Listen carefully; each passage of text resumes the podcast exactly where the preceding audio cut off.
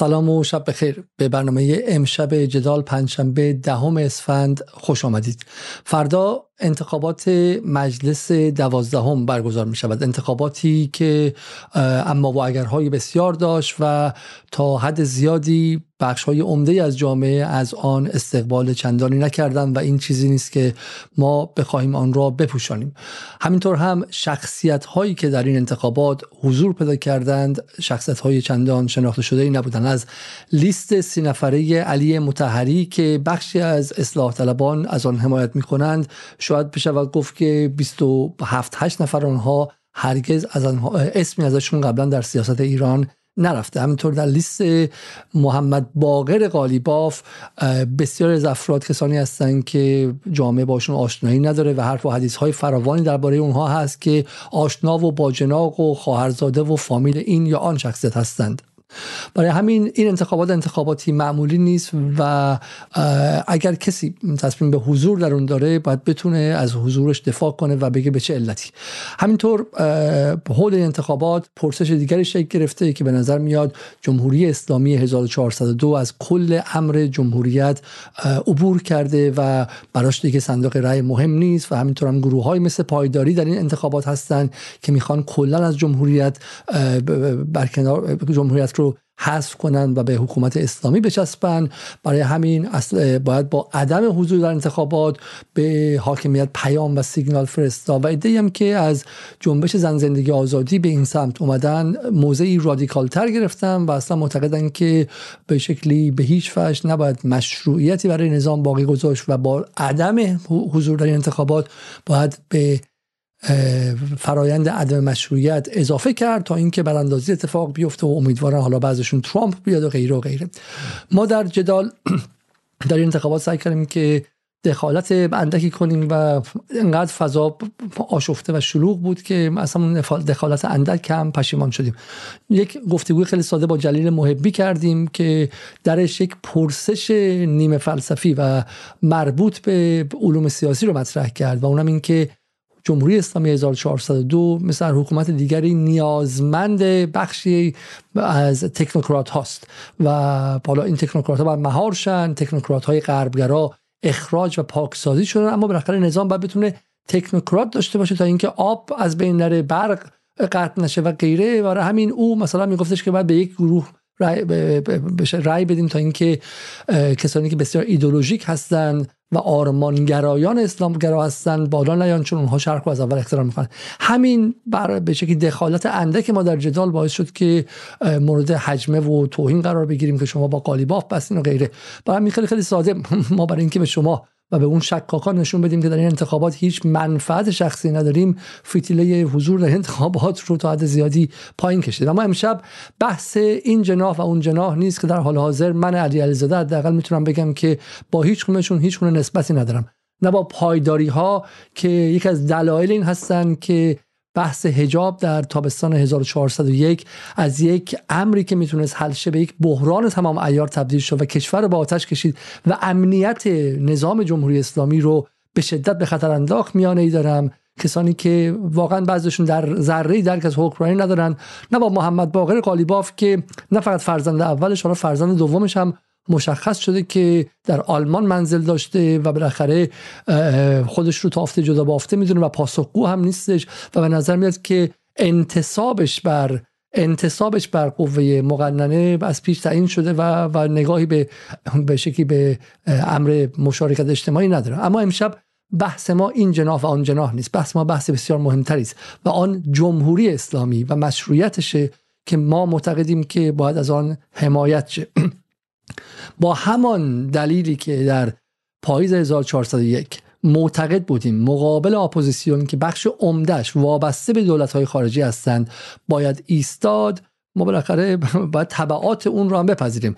همون موقع ما اعلام کردیم که اتفاقی که در پاییز 1401 افتاد یعنی خروج عده از نیروهای درون جمهوری اسلامی و رفتن به سمت رادیکال و رادیکال تر شدنشون باعث میشه که نظام در هسته اصلی نظام دچار اعتمادی شه و در انتخابات بعدی این جمله بود که من فقط در آذر 1401 رسما گفتم و انتخابات بعدی باعث میشه که افراد وفادارتر کم سوادتر جای این افراد رو بگیرن و نظام به سمت این میره که امنیت خودش رو و اعتماد داشتن و وفاداری رو بر کاردان بودن متخصص بودن و به شکلی تکنوکرات بودن ارجح بداره. و این اتفاقی بود که مسلما افتاد. برای همین انتخابات اسفند 1402 چه بخواهیم چه نخواهیم یکی از طبعات ناامنی های پاییز 1401 نه در ایران در هر کشور دیگه همچین اتفاقی میافتاد و و و برای همینه که ما همچنان معتقدیم با همون دست فرمان باید از کلیت سازوکار انتخابات دفاع کرد. به این امید که افزایش امنیت در داخل سیستم باعث که انتخابات های بعدی بشه این فقدان کاردانی فقدان افراد متخصص و فقدان رجالی که سرشناس باشن حداقل رو جبران کرد. برای همین با اصطلاحی که من به می‌برم این که دماغ ها رو باید گرفت و به پای صندوق رأی رفت. نه به خاطر این یا آن نام زد که حداقل شخصا من در بین هیچ کدومشون فرد کاملا قابل صلاحیت دارای صلاحیتی نمی‌دونم اما به خاطر خود نظام جمهوری اسلامی که نه متعلق به این یا اون فرد نه متعلق به رهبرش و رئیس جمهورش و این وزیر و اون وزیر و کسانی که اون رو سهم خودشون و ارث پدرشون می‌دونن نه متعلق به هیچ کس. متعلق مردم ایران و برآمده از انقلاب 57 و اون صدها هزار نفری که بچه هاشون برای حفظ این نظام شهید شدن و همینطور هم چند هزار نفری که اطرافیانشون در این نظام اعدام شدن. اونها هم بخشی از فرایند و پروسه دولت ملت سازی جمهوری اسلامی و ساخت جمهوری اسلامی هستند که به اینجا رسیده و همینه که این نظام نیازمند اصلاح و اصلاحش به دست خود مردم با اتفاق بیفته نه رفع مشروعیتش برای اینکه باز دچار های از خارج آمده از جنس پاییز 1401 شه. برای گفتگوی امشب سه مهمان عزیز در کنار من هستن. آقایان آقای فرید مرجایی از نویسندگان بیانیه 110 نفر که بخش از اصلاح طلبان درش بودن. جناب آقای حمید شهرابی که از نویسندگان بیانیه نیروهای ضد امپریالیسم و عدالت خواه هستن و آقای امیر خراسانی که چهرهشون در اینجا مخفیس و دوربینشون خاموشه و از همراهان قدیمی جدال هستن و حالا امیدوارم که بعدا به ما بپیوندن. آیه خب مثل آیه خراسانی هم تشریف آوردن. آیه مرجی من با شما شروع می‌کنم. شما بالاخره در کنار عده از نیروهای دموکرات و به شکلی اصلاح طلب لیبرال معتقد به ارزش هایی مثل آزادی بیان و حقوق بشر و از کسانی که بالاخره معترض خشونت های خیابانی در 1401 بودید. اما بیانیه امضا کردید که گفتین برای روزن گشایی در این انتخابات شرکت می‌کنید. اولا بگی که چرا گمان می‌کنید که بشه و روزنه گشود و منتقدان شما معتقدن که این روزنه نیست بلکه بخش از اصلاح طلبان و کارگزاران می‌خوان به های خودشون در نظام برسن و علت حضورشون چیزی نیست جز اینکه به شکلی تاخت بزنن. بخشی از ها رو با مشروعیت دادن به انتخاباتی که مشروعیت نداره. سلام خدمت شما آقای علیزاده آقای شهرابی و آقای خراسانی. شما یه نکته رو مطرح کردید در صحبتتون مقدم انقلاب مردم جمهور. این کل هدف جریانه. به این می‌رسم من توی نتیجه گیری. ولی حضورتون ارز کنم که من توی نوشتن بیانیه سهم نداشتم. برای من فرستاده شد من امضا کردم. من اول روی سیر رأی سفید رو دنبال می‌کردم. چرا که مشارکت در انتخابات مخالفت با تحریم و براندازی مشارکت اکتیو و فعال که مبهم نباشه ولی بتونه یه پیام اعتراضی رو بده. ولی در عین حال یک خیلی از پیام ها نمی‌تونن تو جامعه اجتماعی بشن. و یک تفسیر و معنایی رو به جامعه و حاکمیت بدن. برای اون نقطه ضعف رأی سفید بود. ولی اینو ما تو بحثمون هم فکر کنم ادامه بدیم نسبت به انتخابات و بیانیه ها ولی وقتی بیانیه برای من ارسال شد من بیانیه فوق العاده مهمی خوب مطالب خیلی مهمی رو ذکر کرده. محدودیت هایی که باهاش روبرو هستیم رو ذکر کرده این رو باز کرده.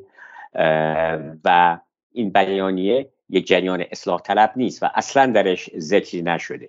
یک از نظر معنایی جریان اصلاحگرا رو تعیین می‌کنه و بسیاری از افرادی که اونجا هستن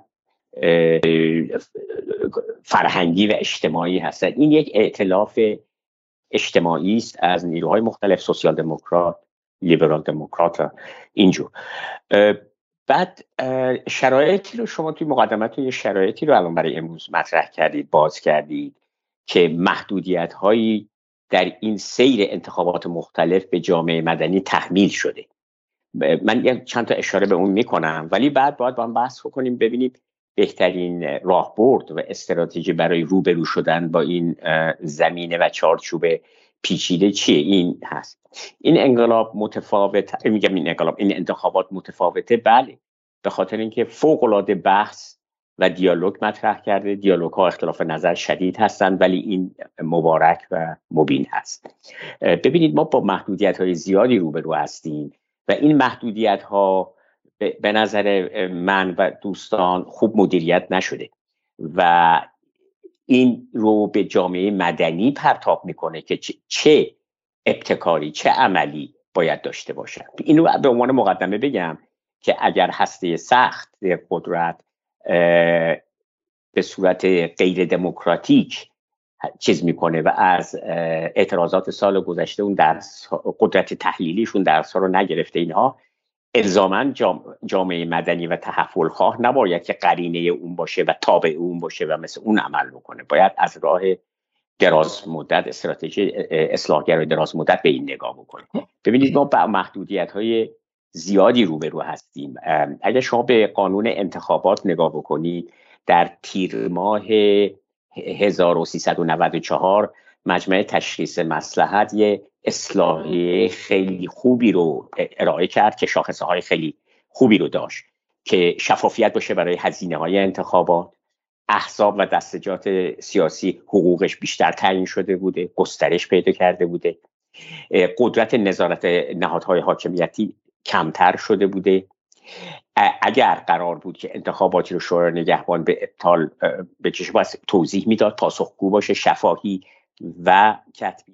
و اگر رد صلاحیت کاندید رو می‌کنه باید به صورت شفاهی یا کتبی توضیح بده خیلی قدم بزرگی بود. حالا بهش خب برمیگردیم بدین آیا مرجع ببخشید چون فکر اینترنت شما یه مقدار ضعیفه. حالا میشه شما برین روی 4G موبایل من میرم سراغ شهرابی تا شاید شما اینترنتتون رو بتونید بهتر کنید. آیا روی روی اینترنت موبایل اگر امکانش باشه فکر بهتر باشه چون یه مقدار کیفیت پایینه. آقای شهرابی من با شما ادامه میدم. شما بیانیه نیروهای ضد امپریالیسم و عدالتخواه رو امضا کردید درسته؟ اگر میشه در مورد اون بیانیه توضیح بدین چرا گمان اولین باره که در 14 گذشته جمعی به اسم نیروهای ضد امپریالیسم و به همون نیروهای چپی هستن که در دهه 60 سرکوب شدن اعدام شدن زندانی رفتن و غیره. و شما حالا این در این انتخابات شرکت کردین و حضور داشتین. دلیل اینکه تونستین جمعشین حول این بیانیه چی بود؟ چه, چه چیزی می‌خوان و چرا گمان می‌خوان در این انتخاباتی که اینقدر فضا بسته است بتونید به قول معروف دخالتی بکنید؟ منم سلام عرض می‌کنم. خدمت شما خدمت دوستان دیگه ای که توی پنل هستن آقای مرجایی آقای خراسانی. و سلام دارم به همه دوستانی که این صحبت رو میشنون یا الان میشنون یا بعدا میشنون. ارزم بزرگتون اصل قضیه اینه همین رو شما اشاره کردید که ما در قالب جمعی از هواداران اتحاد چپ ضد امپریالیسم انتخابات شرکت کردیم و قائلم به این هستیم که وقتی از انتخابات صحبت می‌کنیم این جناح هست اون جناح هست این مسئله هست اون مسئله هست که بهش می‌پردازیم. ولی یه چیز دیگه هم هست یه ایرانی هم هست. انتخابات تو ایران داره برگزار میشه که میشه نگاه کرد که حالا موقعیت ایران هم به لحاظ موقعیت خارجی جهانی کجا قرار گرفتیم و هم در رابطه با شرایط وضع موجود داخل کشور کجا هستیم. این دو تا جنبه رو ما ملحوظ کردیم توی بیانیه‌ای که منتشر کردیم. و از شرط جهانی شروع بکنیم که اساسیه. ببینید لزومی نداره قلمبه سلمبه آدم بخواد بسره رو مطرح بکنه. ما همین الان که داریم صحبت می‌کنیم اعتقاد من اینه شعاری هم نیست. واقعا اعتقاد دارم که دشمنای ایران دشمنای انقلاب ایران دشمنای آزادی استقلال عدالت تمام خواسته های ملت ایران اونا خواستار این هستند که انتخابات هر چقدر که کمتر تو شرکت بکنه اونو بیشتر خوشحال میشن. خیلی ساده. فکر می‌کنم اینو بتونیم با هم توافق داشته باشیم. هر کسی منصفانه نگاه کنه با این ارزیابی فکر کنم موافقت می‌کنه. خب واسه ما خود این یه شاخصه. یه جور دیگه نگاش کنیم. ما داریم در شرایطی انتخابات رو ازش صحبت می‌کنیم و انتخابات تو ایران داره برگزار میشه که شبی حالا 100 تا 200 تا 80 تا 250 تا از قهرمانان آزادی تو منطقه ما تو جهان ما تو غزه دارن کشته میشن. این هم که اقراق نیست داره این اتفاق میفته و اون وقت این مسئله مسئله جدایی از ایران نیست. ایران باز دوباره داریم صحبت می‌کنیم راجع به واقعیات. ایران در بین کشورهای جهان در صف اول حمایت از نهضت فلسطین قرار گرفته و این متعلق به امروز نیست. برمیگرده به پیروزی انقلاب اسلامی موضع امام خمینی حالا و, و این تداوم داشته تا به حال. به عبارت دیگه در شرایطی داریم انتخابات رو برگزار می‌کنیم که ایران با تهدید تجاوز و تهاجم نظام امپریالیستی در رأسش ایالات متحده قرار داره تو این شرایطه. خب این ایجاب می‌کنه که سیگنال غلط داده نشه علامت غلط به امپریالیستا داده نشه. وحدت ملی حفظ شه انسجام ملی حفظ شه ایران حفظ شه امنیت ایران حفظ شه. این ملاحظه اساسی بوده که شاخصی بوده برای اینکه چرا ما در انتخابات شرکت بکنیم. برمیگردیم به جنبه دیگه. من کوتاه می‌خوام بگم که صحبت دوستان رو بشنوم و تو دوره های بعد صحبت بکنم. چند شرط داخلی. شرط داخلی هم فکر می‌کنم باید بگردیم. بگردیم تو سرتاسر سر ایران یه نفر گیر بیاریم یک نفر رو که بیاد بگه شرایط داخلی تو کشور ما خوب و عالیه. فکر نکنم گیر بیاریم. حتی از مسئولین کشور. از مسئولین عالی کشور. کسی رو گیر نخواهیم آورد که بگه آقا اینجا گل و بلبل انتخابات هم همه چیز سر جاشه کارگرام نمایندگان خودشونو دارن احزاب خودشونو دارن سندیکاهای خودشونو دارن. آزادی های اجتماعی وجود داره حقوق مدنی رعایت میشه. نه خیر از خبرها نیست. در یک کلام با توی اون بیانیه هم گفتیم که همدردیم. خودمون رو جز ملت احساس می‌کنیم جز آهاد این ملت هستیم. می‌دونیم که سفره مردم تنگ شده. می‌دونیم که کارگرها دنبال حقوقش همینجوری توی این مسابقه ای که بتونن به نرخ تورم برسه حقوق دستمزدشون توی مسابقه همیشه عقب بودن.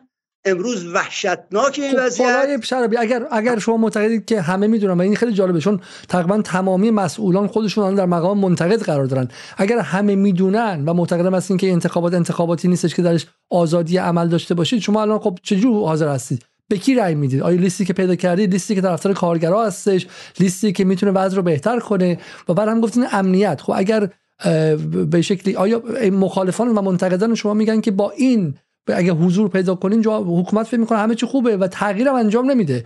و این اتفاق بیشتر امنیت به خطر به خطر میندازه باعث میشه یه انفجار دیگه مثل آبان نواداش اتفاق بیفته. یه انفجار دیگه مثل زن زندگی آزادی اتفاق بیفته.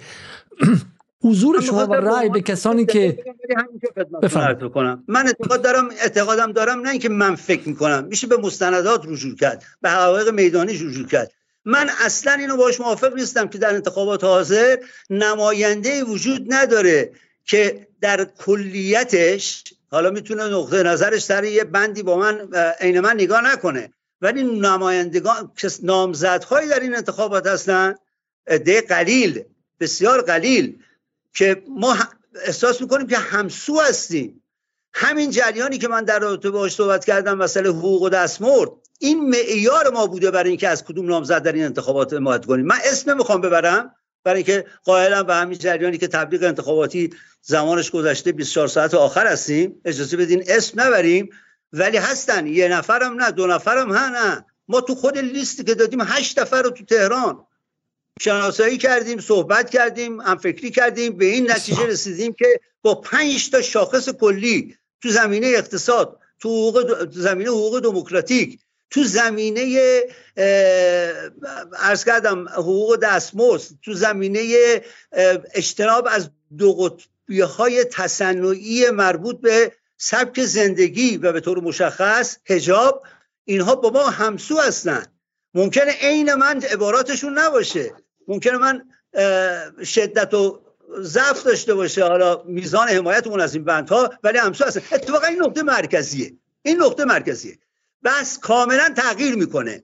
اگر این نتیجه اگر از این فرض حرکت کنیم انتخاباتی رو داره در ایران برگزار میشه که هیچ نماینده هیچ نامزدی وجود نداره توش که از حقوق کارگران زحمتکشان دفاع بکنه. اصلا چارچوب بحث یه چیز دیگه میشه. بله بنده میرم سر اینکه خب چرا آدم تو انتخاباتی که هیچ کس نیستش بخواد حالا یک کسی بهترشه نامزد بهترشه. بدون کس ببریم هستن. اجازه بدین اینو بگم. یکی از شاخص این انتخابات اتفاقا اینی که همین گرایش نیروهای غالب یعنی دو جناح اصلی حاکمیت در ایران حکومتی در ایران یعنی اصلاح طلبان و اصولگرایان که مدت زمان مدیدیه که به اعتقاد من تاریخ مصرفشون تموم شده و کارنامه عملشون در معرض دید مردم مردود هست. آلترنتیو در مقابل این هست. شما بشنوید صحبت های ادامه های دیگر هم ببینیم توی از خراسانی بپرسم. آقای خراسانی ببینیم. از ببینیم. به شما برمیگردم آقای شهرابی. از آقای خراسانی بپرسم. آقای خراسانی آقای شهرابی میگن که آلترناتیو هست در این انتخابات نیروهایی هستن. اگرچه اندک ولی نیروهایی هستن که به شکلی برای منافع طبقه کارگر برای به شکلی چیزایی گفتن اون شاخصایی گفتن. هم دموکراتیکن تا یه حدی به تعهد دموکراتیک دارن. همین که از دو قطبی سازی فرهنگی اجتناب کردن. شما بیانیه حالا نیروی ضد پیرس رو دیدید یا ندیدید. اما بالاخره هستن میشه اینجا و اونجا چیزی پیدا کرد. آیا به نظر شما از تنور انتخابات مجلس دوازدهم برای طبقات کارگر و محروم و پایینی ایران آبی گرم میشه؟ خب، من سلام می‌کنم خدمت و کسایی که صدا میشنون الان و بعدا. من حالا شاید کلمه آلترناتیو یه ذره زیادی قوی باشه خب؟ ولی فرصت هست. یعنی بالاخره وقتی که شما نظم سیاسی معلوفتون و نظم سیاسی مرسوم میشکنه یعنی اون بلوک های قدرت میشکنه هم برای شما فرصت هست. یعنی بالاخره می‌تونید گفتار جدیدی رو راحتتر پیش ببرید. هم برای گفتارهای خطرناک دیگه یعنی فقط فرصت برای گفتارهای پیشرو نیست. برای گفتارهای خیلی پیشرو و گفتارهای خیلی متحجرانه یا گفتارهای اساسا ضد امنیت ملی یا چیزهای شبیه به این هم فرصت هست چون بالاخره این قالب بندی سیاسی ترک برداشته اون یارگیری ها داره به شیوه جدیدی انجام میشه. ولی ما واسه همین من اگه بخوام توی جمله بگم میگم حتما هم برای نیروهای عدالتخواه فرصت هست. هم برای نیروهایی که اتفاقا عدالتخواه نیستن و نیروهایی که چیز انگیزه های دیگه ای دارن تو یک جمله میشه. بسیار خب حالا من شما می‌پرسم که شما هم گمانم به شکلی چیزی که واضحه. یه جمله خیلی جالبی شما گفتیم گفتیم که به شکلی نظم سیاسی ترک خورده درسته؟ و این چیزی که ما می‌بینیم بالاخره حالا خیلی کسایی که توقع داشتی در انتخابات نیستن و خب من خیلی سادی بخوام بگم یه بحث خودمون تر کنیم یه بحث رو سریعتر کنیم. نیروهایی که تا هفته پیش حزب اللهی بودن دیگه نیروهای پای کار این نظام در قالب ادارت ها دارن یا تحریم می‌کنن یا مثلا خلاف جریان میرن بازی خراب می‌کنن و غیره. بالاخره به کسی مثل آیه رایفی پور جز میداندارهای اصلی این انتخاباته. دیگه ما داریم می‌بینیم. حداد عادل میگه چنارها هستن پاجوشا هستن کلاش. این سر دعوا و تنش سنگین بین خود نیروهای اصولگرا و به شکلی پایکار نظام رو که شما می‌بینید می‌بینید که انتخابات انتخابات معمولی نیستش. و این انتخابات خب سمتومه انتخابات درد نشانه انتخابات نماد اینه که ما با بحران ساخت با بحران سیاسی رو رو هستیم. حالا عده معتقدن که این طبیعیه. این خاصیت دوره گذاره. برای اینکه بالاخره جمهوری اسلامی داره وارد مرحله گذاری میشه. بحث یک دست سازی تازه 1400 شروع شده. تازه الان دو سال و نیم سه ساله که به قول معروف جمهوری اسلامی از اون دعوای سنگین به غرب بچرخیم یا به شرق بچرخیم خلاص شده و داره پشت پرده کارا رو بالا با سرعت کم و زیاد افتان و خیزان جلو می‌بره. حالا شما معتقد نیستین ولی بالاخره دیگه سوال مرکزی که هر روز جمهوری اسلامی از خواب بلند میشه از خودش می‌پرسه این نیستش که FATS FATF بروم یا نروم برجام احیا بکنم یا نکنم. درسته؟ داره کار دیگه می‌کنه. خطام توش هستش ولی حداقل تصمیمه رو گرفته که من تو سیاست خارجی دیگه 180 درجه سوال نمی کنم از خودم. و این سیاست خارجی هم به رفراندوم نمی‌ذارم. درسته؟ از این منظر ایده معتقدن که آره این مرحله گذاره و تحملش باید کرده. این باید میگم باید دماغ گرفت و پذیرفت از این محل تا از این محل رد شه. شما ای خراسانی خیلی می‌خوام سریع بپرسم. به نظرتون این انتخابات طبیعیه برای مرحله گذار یا اینکه نه؟ نشون دهنده اینه که مثلا پایداری ها دارن میان و سیاست رو دارن توتالایز می‌کنن دارن به قول معروف تمامیت قدرت از آن خودشون می‌کنن و بعد مقابلشون ایستاد و اتفاق خطرناکی. راستش من نه به گفتار گذار به جای یا مثلا گفتارهای آخر و زمانی چون دو در واقعیت میگه ما داریم گذار می‌کنیم به یه جای احیانا خیلی پایدار و خیلی بدون مشکل بالاخره به یه ثباتی قراره برسیم. یه دی هم میگن که نه ما در واقع تو لحظه بحران همه چیز به سر می‌بریم و داریم نابود میشیم ایران داره نابود میشه. این دوتا گفتار هر دو قای... یه قایتی رو در نظر می‌گیرن که هیچ وقت هیچ تضمینی برای ما نداره. یعنی یه پیشبینی فرض فرضشون درباره تحلیل اکنون مبتنی بر یه قایتیه که هر دوتا می‌تونن یه شواهدی رو بیارن از قایتاشون. یعنی یکی می‌تونه شواهدی بیاره که بگه همه جای کشور در بحران یکی هم می‌تونه شواهدی بیاره که نه همه اینایی که بحران می‌بینید نشانه اینه که ما داریم گذار می‌کنیم به جای خوبی. ولی در نتیجه این دوتا رو بذاریم کنار. در واقع واقعیت رو توی در واقع چیزش ببینیم. تو آنچه هست رو ببینیم. ما وقتی که از جمهوری اسلامی حرف می‌زنیم از کس خاصی حرف نمی‌زنیم. از مثلا نهاد خیلی خاصی هم حرف داریم از یه توازن قوا حرف می‌زنیم. یعنی یه توازن قوا یه بخشش بیته یه بخشش سپاه یه بخشش اصلاح طلبات گروه ما داریم ما به یک توازن قوای معینی میگیم جمهوری اسلامی. که این توازن قوا سیالم بود. از یک جهت دیگه این من می‌تونم بفهمم که در واقع ایران در مقام یک دموکراسی نوپا محدود که موزلات امنیتی هم همیشه داشته همیشه خطر جنگ تحریم و بحرانهای امنیتی داشته نمی‌تونه مثل یک کشور خیلی جهان در واقع در حال توسعه متعارف رشد خطی توی نهادهای دموکراتیکش داشته باشه.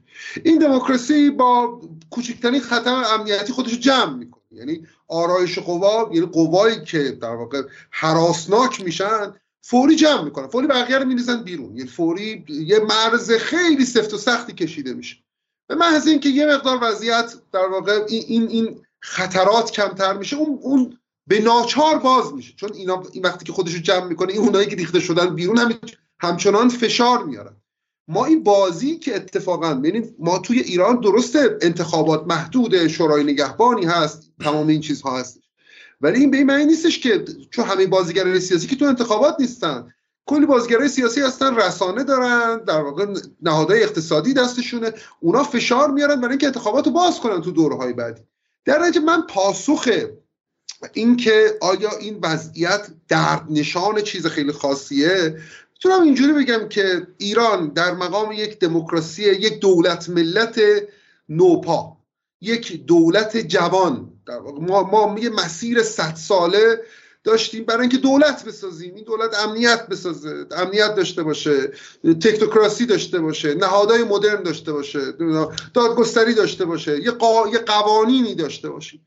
ما همچنان تو اون مبارزه تاریخی خودمون هستیم. یعنی همچنان اینجا مبارزه سر اینکه قانون سر اینکه قانونمون در واقع درستتر بشه نهاد پارلمانمون قویتر بشه دولت توی ایران قدرتمندتر بشه. چون نکته که ما الان در واقع معضلی که ما الان باش مواجهیم به طور جدی باش مواجهیم اینه که نیروهای بسیار زیادی وجود دارن که دولت رو نهاد دولت رو تو ایران دارن ضعیف می‌کنن. یعنی در واقع این نهاد دولت از پلیس و نیروی امنیتی هست تا قانون و پارلمان و وزارتخونه و نمی‌دونم بهزیستی و نمی‌دونم اداره فلان و اداره برق و آب و چه و چه و چه. در نتیجه من اگه بخوام برگردم به این چیز در واقع به اون سال اول اتفاقا از این جهت برای نیروهای عدالتخواه یک فرصتیه که ما طرح دعوا کنیم برای نهاد دولت. با چه حضور یعنی پیدا عدالتخواه؟ پس خیلی دوستان عدالتخواه شما توی انتخابات عملا تحریم بودن یا اینکه اوج فعالیتشون زدن قالیباف بود؟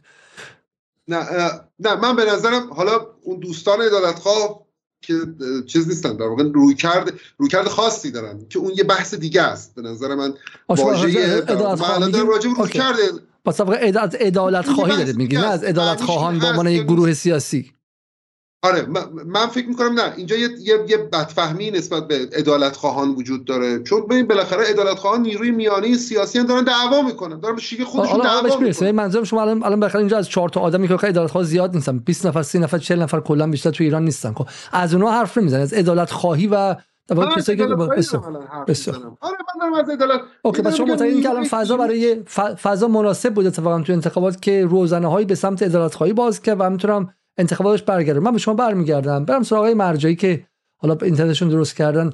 و از آقای مرجعی بپرسم. آقای مرجعی وسط دعوا بودن. چون حالا بالاخره مثلا آقای شهرابی و نیروهایی که بهشون نزدیک بودن ازشون توقع میره ولی شما و دوستانتون در جایی بودین که همه انتظار داشتن شما تحریم کنین. درسته؟ بالاخره شما به نیروی سیاسی متعلقین که یک پاش تاجزاده و تاجزاده و میرحسین موسوی یک پای دیگهش به شکلی نیروهای اصلاح طلب داخل ملی مذهبی های داخل نهضت آزادی و غیره. و بخشی از این دعواها خب سنگین بود. این شما همین الان دکتر پیمان مثلا جز کسایی است که به شکلی تحریم رو گذاشتن خیلی از نیروهای دیگه. چی شد شما در نهایت تصمیم تصمیم گرفتین که این کارو کنید برای ما بگید که میگم اصلاح طلبانه که حالا و کارگزاران سازندگی بالاخره به قول آقای خراسانی نهادهای دیگه دستشون هستش. اتاق بازرگانی دستشون هست قدرت دارن و غیره. ولی شما کسانی هستین که به جز حمایت مردمی چیزی ندارید. به مثلا نیروهای نزدیک ملی مذهبی ها و اگر اون رو هم از دست بدید عملا از منصه اعتبار ساخت میشید. و همین چی شد که تصمیم گرفتید که در این انتخابات شرکت کنید؟ غیر از این کار گفتین امنیت ایران در خطره. بله. الان صدا میاد بله یا خوبه. بله بله. مزاحمت ایجاد صدا خوبه؟ بله بله بله. بله. بله, بله. بله خب ما همونطور که گفتیم. الان آیه خراسانی به مسائلی اشاره کردند. بحث شد در مورد این توازن قدا توازن قوا این مسیر صد ساله تاریخی که باش رو هستیم اینا رو همه رو باید در نظر گرفت و شما واژه گذار رو چیز کردید. یعنی این ببینید یه محدودیت هایی هست. من داشتم در مورد اشاره بکنم به قانون انتخابات در فرصت هست. بله الان الان این قانون انتخابات چه رفتی وضعیت الان داره؟ آها محدودیت هایش خیلی شدیدی رو ایجاد می‌کنه و در این مسیر صد ساله تاریخی رو که میریم جلو و اون انتخاباتی که شما میفرمایید آرزه هایی داره این رو یه خود نشان میده و میگه در این مسیر یه دفعه اتفاق میفته که تحریف ایجاد می‌کنه وجاج ایجاد می‌کنه. اینو ما باید بهش بپردازیم بهش در نظر داشته باشیم. و چون این مسیر تاریخی افت و خیزهایی داره دیگه. شما مثلا بعد از انقلاب دوره انتخابات مجلس اول خیلی آزادتر بود خیلی دموکراتیک تر بود رضایتی اونجا بود. من میگم باید یه آسیب شناسی در این داشته باشیم. علا رقم اینکه کانتکست منطقه جهانی و دینامیزم داخلی رو در نظر داریم. ببینید قانون من گفتم که در تیر 94 مجمع تشخیص مسلحت یه اصلاحیه خیلی خوبی داد. ولی وقتی که رفت دفتر رهبری یه یه سالی روی اون کار کردن 16 ماه 95 که ابلاغی اومد خیلی از اون شاخصه های دموکراتیکیش رو کنار گذاشته بود. و قدرت شورای نگهبان که محدود می‌شد این رو دو مرتبه برگردوند. حالا امسال هم اول مرداد یه اصلاحیه دیگه ای اومد. ولی به جایی که ما این مسیر تاریخی رو در نظر بگیریم دینامیسم داخلی جامعه رو در نظر بگیریم روند نارضایتی های وسیع رو در نظر بگیریم و اینها یک دفعه اصلاحیه قانون انتخابات اومد اول مرداد همین 402 که اصلا برعکس بود. مشارکت مدنی رو محدود می‌کرد قدرت شورای نگهبان رو اضافه می‌کرد هیئت های نظارت در استان ها بیشتر می‌کرد. و حتی اگه یک کاندیدی انتخاب بشه صلاحیتش تایید بشه. انتخاب بشه بعدش هم این می‌تونه رد صلاحیت بشه خب اینو نمیشه درک کرد فهم کرد. حالا این این حزم این و پراسس کردن این حزم این مشکلی که ما دینامیسم ما با این شرایط روبرو هستیم و با نارضایتی های وسیع روبرو هستیم که بعضی اینها مدنی سیاسی و معیشتی هست.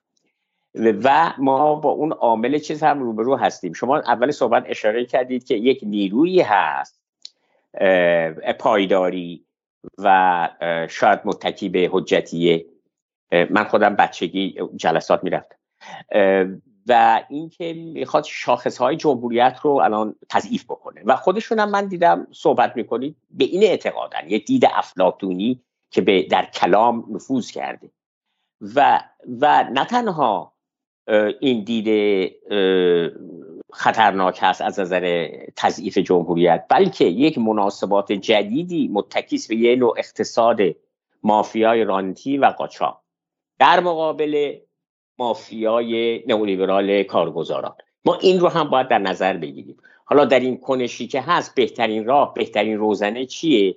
بهترین روزنه اینی که پیام ما متمرکز و روشن باشه که ما صندوق رأی رو ما از دست نمیدیم. صندوق رأی مال مردمه. باید مال مردم باشه. از زمان مشروطه تا نهضت ملی تا انقلاب 57 ولی این پیام روشن و متمرکز این چالش رو برماست که ما بتونیم اینو یک پیام استراتژیکش بکنیم. ولی شرایط دو قطبی که در جامعه هست و حاکمیت نقش داشته در این دو قطبی سازی و براندازان و شبکه های ماهواره هم این جریان discourse مدنی که ما داخل می‌خوایم بسازیم hijack بکنن این شرایط فوق العاده سخت دو قطبی این پیام روشن رو مشکل می‌کنه. اون وقت تو این شرایطی که من context ی که درش هستیم این سوال شما مطرح میشه که روزنه چی هست؟ روزنه به نظر من اینه که ببینید بیانیه 110 نفر خیلی منسجم هست مشکلات رو خوب بررسی می‌کنه مسئله خالص سازی رو مطرح می‌کنه مسئله رانت رو مطرح می‌کنه و پایداری رو. این از این جهت میشه ازش حمایت کرد. و ببینید مثلا زیادی از رانت گفتیم خب از رانت کارگزاران هم گفتیم دیگه درست و خیلی از اعضای کارگزاران اسمشون تو اون بیان 110 نفر هستش نیستش؟ بله بله. بس بس شما با بس. رانت نئولیبرالی رو ترجیح دادیم به رانت حالا مثلا اون رانت مافیایی هم خودش حضور داره در انتخابات. نه برای این من میگم یک پیام سوم پارادایم سوم. به خاطر اینکه تا حالا ما با ببینید اصلا این خصوصی سازی های خصولتی از دوران کارگزاران شروع شد دیگه. اصلا این بهش اجازه داده شد و راه افتاد و آرمان های انقلاب هست اینی که از آن داریم. ولی اگر شما لا اله رو بگید الا الله و نگید کار مشکل میشه. ولی الان شما یک نیروی نوظهور رو دارید که قبلا صندوق های قضا حسنه داشتن ولی الان آی مرجع من متوجه هستم ولی از بیانیه 110 نفر مخالفت با شیمی و اینها ببخشید چون اینترنت شما کندم هستش طول می‌کشه صدای من برسه. از بیانیه 110 نفر مخالفت با خصوصی سازی در نمیاد به هیچ وجه. نه نه. از چیز مناسبات مشکلی هم که تو منطقه هست خیلی خوب از توش در نمیاد. ولی در پیامتون در اقدام کنش سیاسیتون شما گام به گام پیش می‌دید دیگه. در اعتلافاتون هم شما گام به گام پیش می‌دید دیگه که فرصت پیدا بکنید این رو مطرح بکنید آیا خراسانی تایید می‌خوام. بذار من آقای خراسانی آقای خراسانی تایید می‌خوام. سراغ آقای خراسانی خراسانی چی چیزی می‌خواستی اضافه کنید؟ بله ببین من با متن اون نوشتم. با متن اون بیانیه هیچ نسبتی ندارم. با متنش کاری ندارم. ولی این اقدام دوستانی که این بیانیه رو نوشتن به نظر اون اقدام به لحاظ راهبردی اقدام خیلی درستیه. و کار خیلی درستی. های متنوعی هم توی اون فهرست 110 نفر هستن. و این روی کرد. ببینید ما داریم ما داریم راجع به انتخابات خیلی خاص داریم حرف می‌زنیم. انتخاباتی داریم حرف می‌زنیم که یک سال بعد از یکی از بزرگترین تنش های امنیتی جمهوری اسلامی اتفاق افتاده. نیروی میانه نیرویی که میداندار انتخابات بودش همیشه تراشیده شده و از بین رفته. اینا راههای و منافذی. حالا این نیروی میانه یه بخشش معتقد به خصوصی سازی هست یه بخشش مخالف خصوصی سازی یه بخشش راسته یه بخشش چپه. اینا منافذیه که نیروی میانه می‌خواد خودشو بازسازی کنه. یه با از تو دعوا با قالیباف نمی‌دونم تو دعوا با این یکی بیانیه دادن که ما می‌خوایم روزنه باز کنیم.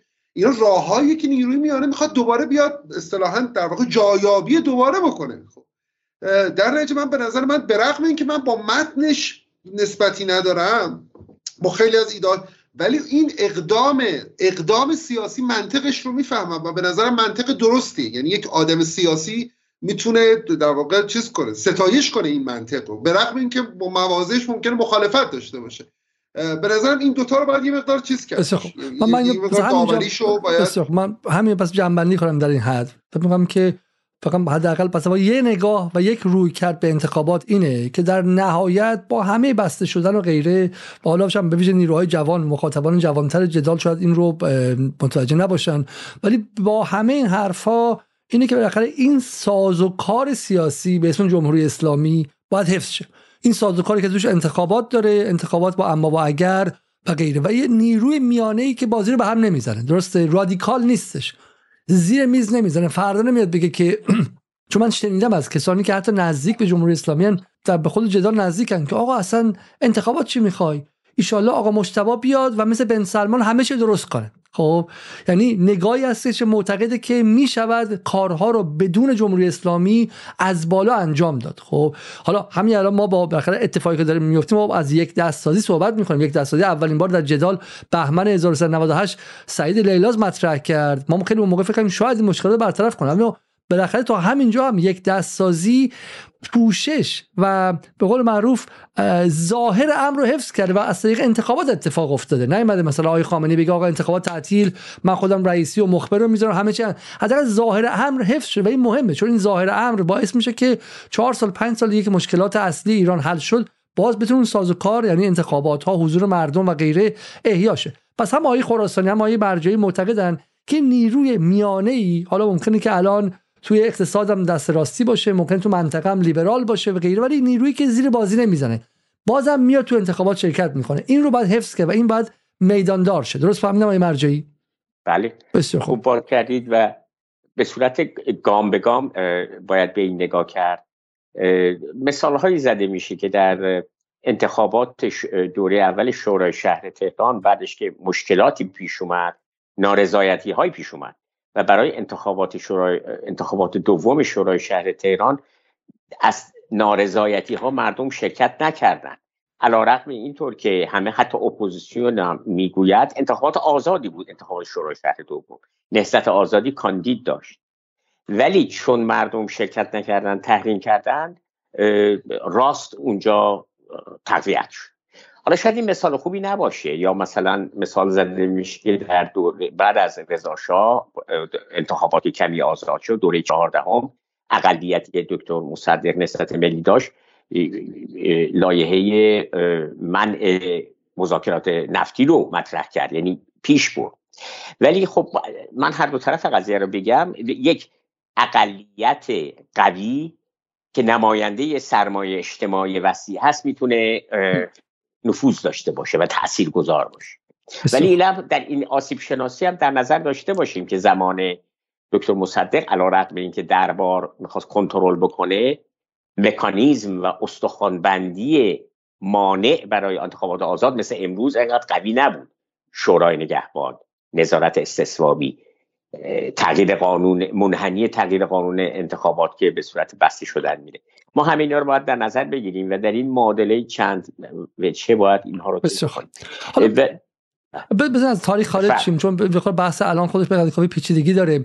و من برسم به این نقطه حالا پس به شکلی حالا به دلایل مختلف. شما به خاطر اینکه معتقدین که از کلیت به شکلی سازوکار انتخابات باید دفاع کرد آیه شعربی معتقدن که امنیت ایران بحث جدی است بالاخره از نگاه ضد امپریالیستی الان به جنگی تو منطقه داره اتفاق میفته و خیلی ساده بخوام بگم های شرابی در واقع عدم در واقع رفع مشروعیت از انتخابات به معنی رفع مشروعیت از اون چهار تا آدمی که توی فلان نماز جمعه و پوست پشت پستو میگن گروه بابای مردم نیستش. رفع مشروعیت از حکومتی که داره فلسطین رو تعمین می‌کنه درسته؟ حکومتی که داره به یمن اگه نبود یمن نمیتونستش جلوی آمریکا بیسته و شوخی نداره. بالاخره میگم بعد دماغ رو گرفت از این جزئیات گذشت ولی اصل قضیه چیز قابل دفاعی. یعنی که بالاخره زن زندگی آزادی بنا همه نشانان نشون میده که بالاخره اسرائیل تا تونسته توش پمپاژ کرده. میگم من اینکه مردم توش نبودن و بخش از جامعه نبود جوونا توش نبودن ولی بالاخره تبدیل گره خورد با دعوای منطقه‌ای. زن زندگی آزادی و اینجام عدم مشارکت در انتخابات گره می‌خوره به قضیه. تا اینجا ما با هم دیگه فکر مشترکیم. اما بیایم به نکته برسیم و ببینیم که از اینجا بعد برای محتوای انتخابات و لیست های موجود چه کار میشه کرد. آیا بالاخره این اتفاقی که تو انتخابات افتاد و حذف هایی که شد. حالا آیه مرجعی درباره قانون انتخابات گفتم مثلا شکلی. اما من فکر می‌کنم مهمتر از قانون انتخابات اینه که جمهوری اسلامی اصلا اسمش بزنیم حکومت X حکومت hyperbolic. حکومت یه اسم براش بذارید. این حکومت دیگه آبان 98 به تای خودش رسیده بود. آیا قبول داریم همه دوستان؟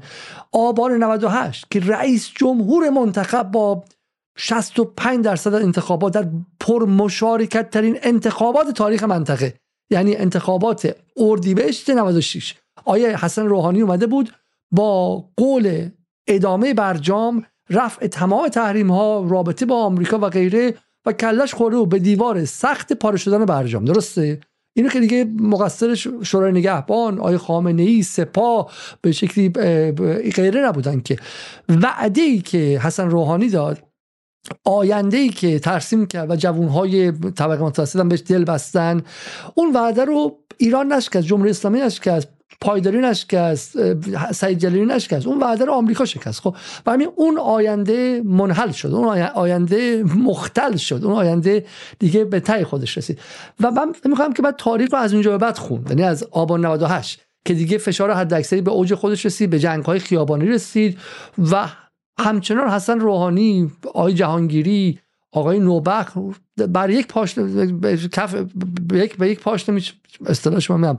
پاشون رو به زمین میکوبیدن که آقا FATF و ادامه برجام. خب؟ همچنان تنها راهی که برای حل همه مسائل کشور داشتن سیاست خارجی از طریق واشنگتن بود. خب؟ من فکر می‌کنم این شد که نظام به یک عملا حالا نمیگم کودتا. و به یک پاکسازی از جنس دهه 60 دست زد. یعنی همه رو تا علی لاریجانی رو انداخت بیرون. و ما در این فرصت در این فرصت بعدش هستیم. حالا تا همینجا رو قبول داری آقای شهرابی؟ این خانشی که من داشتم از وضعیت امروزمون رو که در واقع دعوای ما سر سیاست خارجی و اینکه بالاخره با غرب با برجام چیکار کنیم ما رو به اینجا رسون که خیلی از نیروهای ریشه دار و قدیمی جمهوری اسلامی رو انداختیم بیرون. علتی که دارم می‌پرسم این که خب اگه ما اونا رو انداختیم بیرون و دعوا اینجاست خب جمهوری اسلامی واقعا جا داره که فضا رو باز کنه برای نیروهای جدید. نیروهایی که حداقل سر این قضیه دعوا ندارن. امنیت جمهوری اسلامی رو زیر سوال نمی‌برن سیاست خارجی مبنایی رو زیر سوال نمی‌برن و حاضرن تو این چارچوب کار کنن. اما معتقدن بانک خصوصی خطرناکه. معتقدن خصوصی سازی بدون اهلیت خطرناکه. معتقدن که عدم افزایش حقوق کارگرا اندازه تورم به انفجار می‌رسه و غیره و غیره. خیلی ساده بخوام بگم در قیاب این نیروی غربگرای لیبرالی که هنوزم میگه که ما تحریم انتخابات می‌کنیم چون اون چیزی که ما می‌خواستیم انجام ندیم آیا وقتش نیست جمهوری اسلامی فضا رو برای یک نیروی جدیدی باز کنه؟ ببینید دقیقا اینه دقیقا اینه. اونم روی امیال نمیشه چیز کرد که کی میل داره این کارو بکنه کی میل نداره این کارو بکنه. من اعتقاد خودمو میگم شخصا اون چیزی که من می‌بینم تو جامعه حالا به رابطه نیروها صحبت شد آگاهی مردم صحبت شد. من مسیر رو ممکنه خیلی تعجبم بکنن دوستان چه همچین ارزابی رو که من دارم ارائه میدم. مسیر رو در دراز مدت به این می‌بینم که یه همچین تحولی رو نه تنها ایران نیاز داره خیلی ها بین مردم که قاطبه مردم بین نیروهای حکومتی هم هستند افراد اشخاص نیروهایی که ضرورت این تغییر رو حالا نسبتش کار ندارم.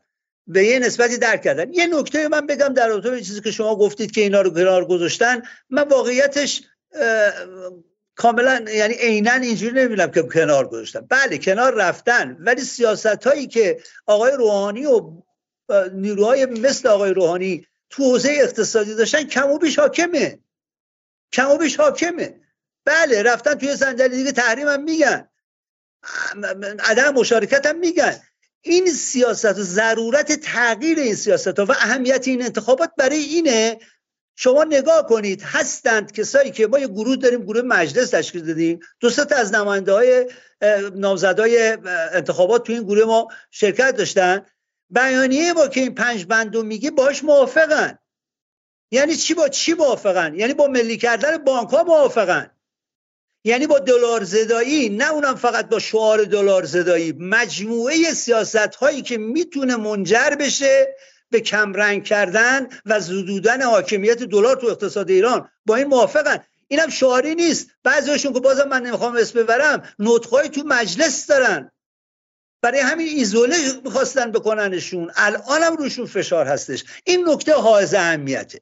حالا ممکنه صحبت بشه که حالا اینا عددی نیستن گنده نیستن فلان این است که من سیاست اینجوری ندیدم و نمی‌بینم. خب هستن که یه کاری بکنیم زیادتر شد تقویتشون کنیم. اگر کمن زیادتر بکنیم. یه اتفاقی ببینید آقای علیزاده شما برنامه داشتین در رابطه با فولاد.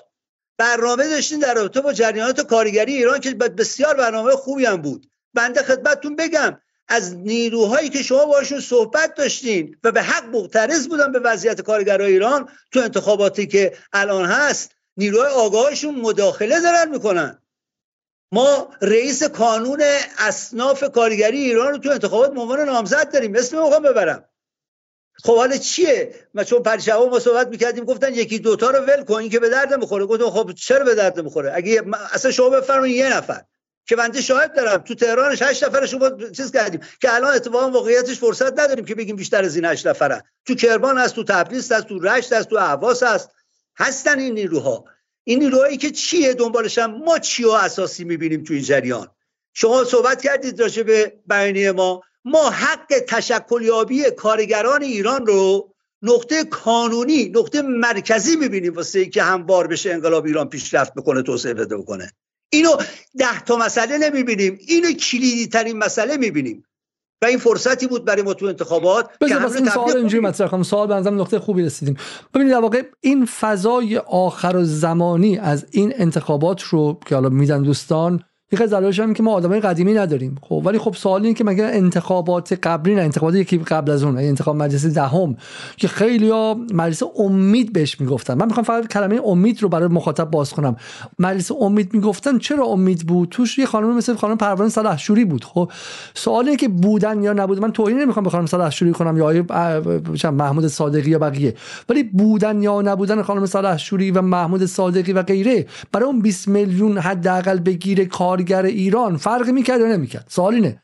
من می‌خوام بپرسم که واقع بین این مجلس و مجلس دهم اگه شما یک از اون 20 میلیون کارگر و 40 میلیون خانواده کارگری ایران و کارگر که میگه منظورم اغلب شما مخاطبان جدال هم که راننده اسنپ هستید دو دکتری هستین که چه می‌دونم سهمی از بیمارستان شما کار کارفروش محسوب میشه.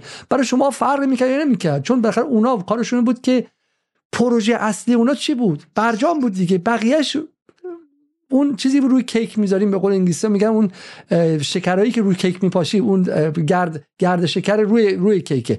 که حالا آزادی بیان و به شکلی بردن زنان به ورزشگاه و غیره اونا دیگه رو به شکلی هواشیش بود. اصلش بود که با برجام بسازیم و نسازیم درسته؟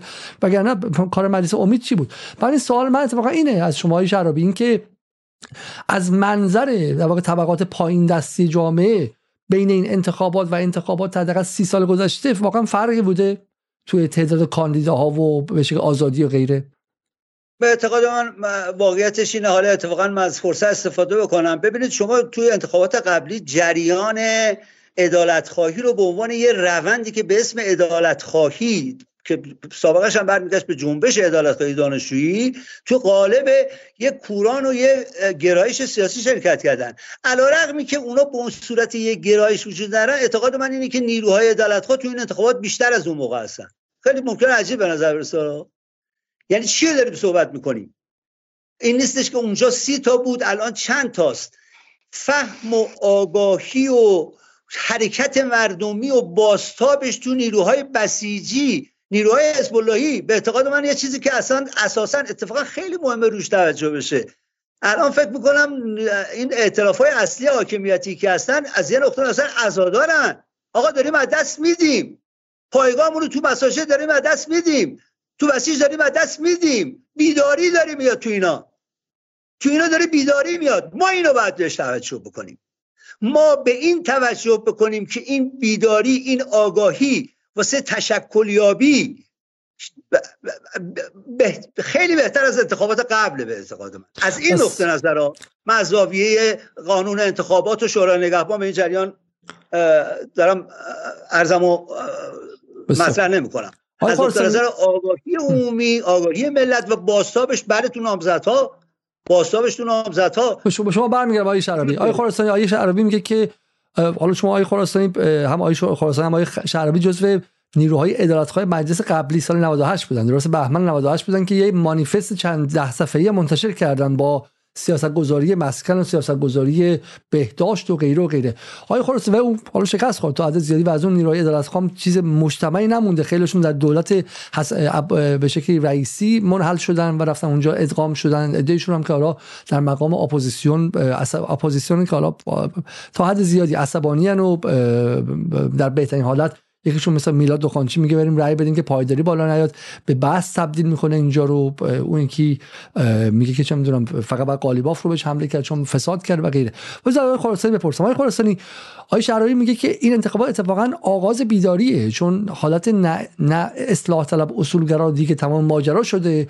جامعه هم به این نیروهای مسلط دیگه وقعی نمی نهد و بهشون علاقه نداره. و جامعه که میگیم فقط منتقدین زن زندگی آزادی و طبقه متوسط رو نمیگیم. بچه حزب الله و بچه های پای کار نظام بسیج مناطق هم به قالیباف و به به شکلی اون نیروهای اونجوری علاقه ای ندارن. و این یعنی امکان یعنی فرصت برای نیروهای عدالتخواه معتقد به نظام. آیا شما ای رصد کردین تو این دو سه هفته اخیر چنین فضایی رو می‌بینی یا بیشتر فضای سردی و کرختی و خروج از نظام می‌بینی؟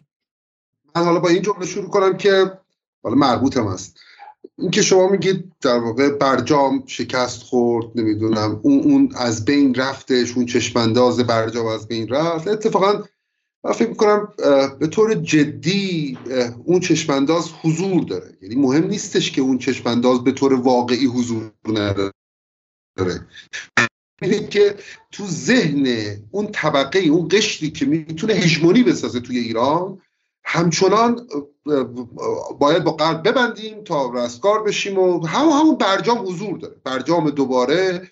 واسه همین من فکر نمی کنم در, در که, که مهمم هست که در بدنه طبقه متوسط از بین رفته باشه. به ویژه اینکه شما بعد از شکست برجام ما نتونستیم چشمانداز دیگه ای بسازیم.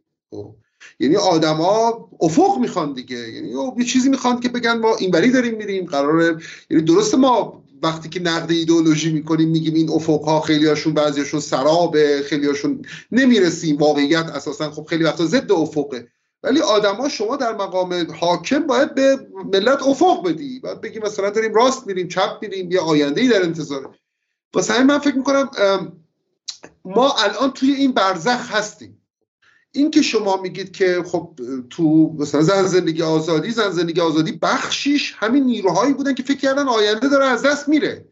این چه می‌دونم همین بدنه طبقه متوسطی بودن که فکر کردن که خیلی خب برجام تموم شد حسن روحانی هم رفت یه رئیسی اومده که اصلا چه کجا می‌خواد ببره ما رو سید محرومان چه داستانیه؟ اصلا حرف حسابش چیه؟ خب چه, چه چیزی رو می‌خواد؟ می‌خواد ببنده؟ وای چیز گشت ارشاد بدتر شد بیشتر شد. این آقا تهرانی چه این شکلیه؟ خب این این چی؟ بابا خب اون طبقه بخواید نخواید اون طبقه است که هژمونی می‌سازه. خب اون طبقتون رسانه داره پزشکتونه مهندستونه تکنوکراتتونه استاد دانشگاهتونه دانش دان... اینو نمیشه اینو نمیشه چیز دور زد. یعنی دست کم تا حالا نتونستیم ما ایران ایران نتونست دور بزنه.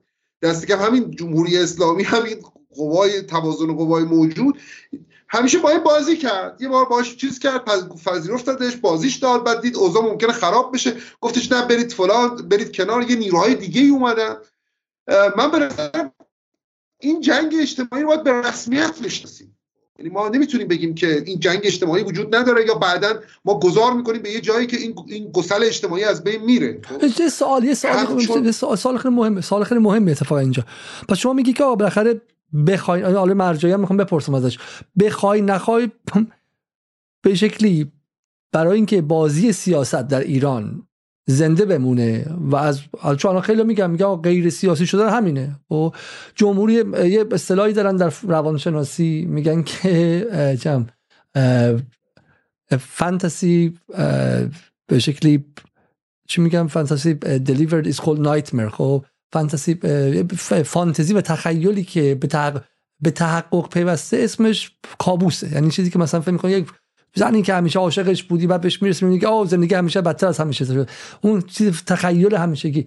و تخیل همیشگی بخشی از جمهوری اسلامی بودی که ما از غربگرا خلاص شیم از اصلاح طلبها خلاص شیم. بنازیمشون دیگه میرن توی مخاطبای جدال خیلیشون شب به شب فکر می‌کنن که اگر محمد خاتمی رو صبح برن اعدام کنن حسن روحانی رو هم سنگسار کنن ظریف رو هم بتونن بگیرن توی چاله بذارن دیگه مسئله حل میشه. خب و تو این سه سال این اتفاق تا افتاده. یعنی واقعا در قیاب اونها مسئله حل نشده. ما همچنان مسئله محیط زیست داریم ما همچنان مسئله به شکلی اقتصادی داخل داریم دلار داریم و غیره و با پاکسازی اون نیرو مسئله حل نمیشه. و شما میگی که آقا یک از راهاش اینه که بازی سیاست انجام شه و این دو گروه باشه. سوالی که من از هر سه نفر شما دارم این که منم قبول دارم. ما بخیر بازی سیاست همه جا حضور داره وجود داره و اجازه میده که آدما زیر میز استیت و حکومت نزنن. الان دیگه از بایدن ما خرفتر نداریم. آدما توی آمریکا عصبانی هن. وقتی عصبانی میرن به ترامپ که از اون خرفتر رای میدن. زیر بازی سیاست نمی‌زنن. درسته؟ نمی‌دونم تو خیابون انقلاب علیه آمریکا کنن. سوالی که هست اینه که چرا باید این دو گروه خاص همش در جریان باشن؟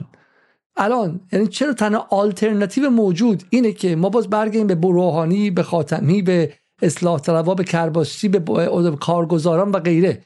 آیا نمی‌شد در این خلا یک نیروی دیگه؟ آیا مرجع از نیرو سوم اس بردن؟ حالا من تو اون ده نفر رو نیرو سوم نمی‌بینم. آقای شهرابی گفتن که الان میشه به واسطه تشکل خواهی و غیره اون نیرو سوم رو ساخت؟ خب ولی سوالی که من از همین شما می‌پرسم اینه این مجلس نشون داد که آقا نیروهای موجود دیگه نه محبوبیت دارن نه استخون دارن. خیلیشون پیروز از خونه مادره کشیدنش بیرون تو لیست گذاشتنش. من از لیست تهران حرف می‌زنم لیست قالیباف دارم حرف می‌زنم که طرف گفته میشه آقا تو هفته پیش اسمش هیچ جا نبوده. تو لیست قالیباف الان خب؟ تو این شرایط آیا امکان نداشت که یک نیروی سومی ساخته شه و فکر می‌کنین که اگر نظام بخواد بازم بکنه فضا رو یعنی اگر نگران بشه از مشروعیتش باز باز می‌کنه به سمت اصلاح طلبها و کارگزارا نمی‌شد یک نیروی بیاد من به جمهوری اسلامی معتقدم سوال ساده اینه. من حالا خیلی هم بد مطرح می‌کنم. حمید شعرابی و علی علیزاده و امیر خراسانی و اون یکی و اون یکی که میگن ما معتقد به جمهوری اسلامی هم هستیم ولی عدالت می‌خوایم. و معتقدیم که آقا با تشکل می‌خوایم. ماها به بازی راه نداریم. ولی اگه بخواد بازی باز شه میرن به نوبخت و به جهانگیری و اون و اون و اون و اون که زیر بازی زدن رای اونا رو میارن تو بازی. چیه ماجرای شب خراسانی؟ به نظرتون میشه این حلقه رو شکافت؟ این دور باطل رو جای پاره کرد؟ این نیروی سوم که بالاخره از تو خلا ساخته نمیشه که. یعنی باید بالاخره از زمین هسته های هست از تو عمل سیاسی ساخته مجلس عدالتخواه تو دوره قبل یکی از این تلاش ها برای این عمل سیاسی بود. برای خلاف شما من فکر نمی کنم عدالتخواه ها الان مزمحل شدن چی شدن. نه اتفاقا بلکه گسترده تر شدن. اگر در واقع گفتار عدالتخواهی گفتار قالبتری دست کم توی بدنی بچه حزب شد و به ویژه حتی اصلاح طلبها توی بیانیه‌ای که آقای مرجایی امضا کردن در واقع کسایی که آقا من اینجوری نگاه می‌کنم. آقای کرباسچی مجبور شد زیر بیانیه ای رو امضا کنه که حرف از تشکل کارگری بودش توی اون بیانیه. یعنی آقای مرجایی رو مبنا نذارید. یه لحظه آقای کرباسچی رو یعنی زبان عوض شده. دیگه به این سادگی قبل نمی‌تونن درباره نمی‌دونم جهانی سازی حرف بزنن جهانی سازی قیمت ها حرف بزنن ما از ما شاهد نوز گرفتن و در واقع رویش گفتار عدالت محور از جناهای مختلف بودیم. از بخش از اصلاح طلبا زیل دولت رفاه یا چیزی شبیه به این از بخشی از اصولگراها بخشی از نیروهای سکولار بیرون حاکمیت این گفتارها من به نظرم داره همدیگه رو پیدا می‌کنه. اما هیچ کدوم از اینا به این معنا نیستش کسی قدرت رو به یک گفتار تعارف نمی‌زنه. شما باید توی فرایند عمل سیاسی قدرت واقعی بتونید بسازید. تشکل ها کارهای مختلفی که در واقع انجام شد ما الان باید بتونیم ما توی دست کم حالا من نمی‌خوام چیز کنم در واقع کارنامه این, چار... این سالهای اخیر در واقع عدالت خواهی رو مرور کنم. ولی می‌خوام بگم تلاش های انجام شده. خیلی از این تلاش ها به ویژه توی وضعیت زن زندگی آزادی که مثلا نیروهای میانه از بین رفتن خیلی از تلاش ها از جنس آزمون و خطا است الان. شما ممکن الان اینجا بشینی بگی که نمی‌دونم چرا من میلاد دخانچی این کار کرد چرا من وحید اشتری اون کار کرد یا چرا فلانکی این کار کرد. خیلی از این تلاش ها از جنس اینه که خیلی خوب بذار اینم امتحان کنیم. شاید اینطوری بهتر باشه یا واقعیت انقدر وضوح نداره که آدما تشخیص بدن یعنی توی یه, مقدار ما به بخشش از اینا سخنهای زیبایی ولی من متوجه نمیشم. بس خیلی ساده است. الان بحث خیلی ساده است. الان در اسفند 1402 که حاکمیت با نگرانی از مشروعیت روبروه. حالا من فهم من اینه. هم نباشه. هم به نظر میاد که نباشه. به قول آیه مرجعی میگه که قانون انتخابات عوض کرد دوباره ولی بیت رهبری قبولش نکرد پسش فرستاد و غیره و من نمی‌دونم. اصلا آیه سوالی که هست که آیا واقعا حاکمیت دنبال انتخابات مشارکت هست یا نه؟ چون خیلی میگن نیست. میگن اگر بود اینجوری قلقم نمی‌کرد توی خب توی نگهبان خب؟ یک سوال اینه. اما اگر هست و با این وضعیت روبرو شده دیگه از الان اگر فضا برای اینکه آقا یه نیرو سومی بره مش... بگه چانه زنی کنه با حاکمیت بگه آقا منم هستم خب؟ منم هستم. منم تو می‌خوام تو بازی باشم. تو چرا همچنان بره چی؟ حاکمیت کیه؟ حاکمیت در کلیت state در state ما, ما, ما آخه تصور این که شما فکر می‌کنید یه است... یکی وجود داره که 100 درصد قدرت دستش ما الان فردا می‌تونیم بریم چونه بزنیم باش. جمهوری اسلامی یه نهاده در واقع اتفاقا مراکز قدرت متعدد داره. این 20 درصد داره این 25 درصد داره این 30 درصد داره. تو حاشیه اینم باشه اون یکی که 20 درصد داره تو رو می‌زنه. خب؟ یعنی یه زد و خورد اینجا در جریانه. ما این تصور این که ما فکر می‌کنیم حاکمیتی وجود داره که میشه اون بیاد راهو باز کنه. ما بریم با اون چونه بزنیم. نه! اتفاقا به این معنا عمل سیاسی مهمه که شما هی دعوا کنی یه, را... یه... یه قدم بری جلوتر دو قدم بیای عقبتر. و این فرایند این, فر... این بازی همینطوری باید ادامه داشته باشه. بگن حاکمیت شما چرا راجع به مثلا چه می‌دونم راجع به انگلیس حرف می‌زنی راجع به حاکمیت حرف نمی‌زنی. چون می‌دونی چون اونجا تناسب قوا رو فرض گرفتی. چرا تو ایران فرض نمی‌گیری تناسب قوای وجود داره؟ مراکز متعدد قدرت وجود داره الان دوستان آقای در واقع کسایی که با آقای مرجعی اون بیانیه رو امضا کردن به یه مراکزی نزدیکن خب کسایی که چه می‌دونم الان مثلا تو لیست ائتلافان به یه مراکز دیگه با آقای اون حداد عالی رو من گفتم چنار و پاچنار و اینجور چیزا. اینا این یه ماتریس قدرت اینجا وجود داره. در این تصور که شما فکر کنید یکی وجود داره که الان احساس می‌کنه مشروعیت من در خطره. الان احساس می‌کنه نمی‌دونم چیز من در خطره همچی چیزی نیست. یعنی تصور یک حاکمی که صد درصد قدرت در اختیارشه و الان تصمیم می‌گیره. شما می‌تونید از مذاکره با اون به چیز عجیب و غریبی برسید به نظرم واقعی نیست. حالا بزنیم همین مثال از آقای مرجعی کنیم. آقای مرجعی شما میگید که نیروی سوم اینجا متولد شه. شما فکر می‌کنین که الان شما فکر می‌کنین که این شرایط در حال حاضر هست و این چجوری اتفاق میفته یعنی فقط با دو تا سه تا نماینده که به مجلس برن یا اینکه نه با احیای اصلاح طلبی توازن قوا برقرار میشه؟ شما اینجا می‌ذارم در بیانیه 110 نفر مشکلی ندارم. بخش اصلاح طلبها می‌خوام برم وارد بازی قدرت شن با حضور شما تو 110 نفر فهم من نمی‌رسه. چون بیانیه 110 نفر در بهترین حالتش اینه که همون کار کرده داره بیانیه 110 نفر که حضور آقای محمد خاتمی در دماوند در اسفند 1989 داشت. درسته؟ آقای خاتمی رفت. یک نفر رأی داد و یه روزنه باز کرد. پاشو گذاشت لای در خب؟ و از دلش حسن روحانی 92 اومد پیروز شد. ولی حسن روحانی آینده 1404 که کاندید مورد حمایت شما نیست. شما به عنوان نیرویی که هم ضد امپریالیستید هم تا حدی عدالتخواه هستید و اگرچه دموکرات هم هستید خب چرا باز کنار نیروهایی قرار گرفتین که عده و عده دارن توی قدرت ایران و اگر بیان جایی برای شما به عنوان نیروی سوم باقی نمی‌ذارن؟ اگه دوباره حسن روحانی بعدی بیاد یا محمد خاتمی بعدی بیاد جایی برای فرید مرجعی نداره. چرا با اونها متحد شدید؟ با اونها ائتلاف کردید؟ متشکر اجازه از دو جمله سوء تفاهم رو من بهش اشاره کنم. شما گفتید که جبهه اصلاحات و دکتر پیمان تحریم میکن. نه اونا تحریم صحبت تحریم نکردن. گفتن به صورت تاکتیکی این انتخابات در شرایطی که هست رأی نمیدیم.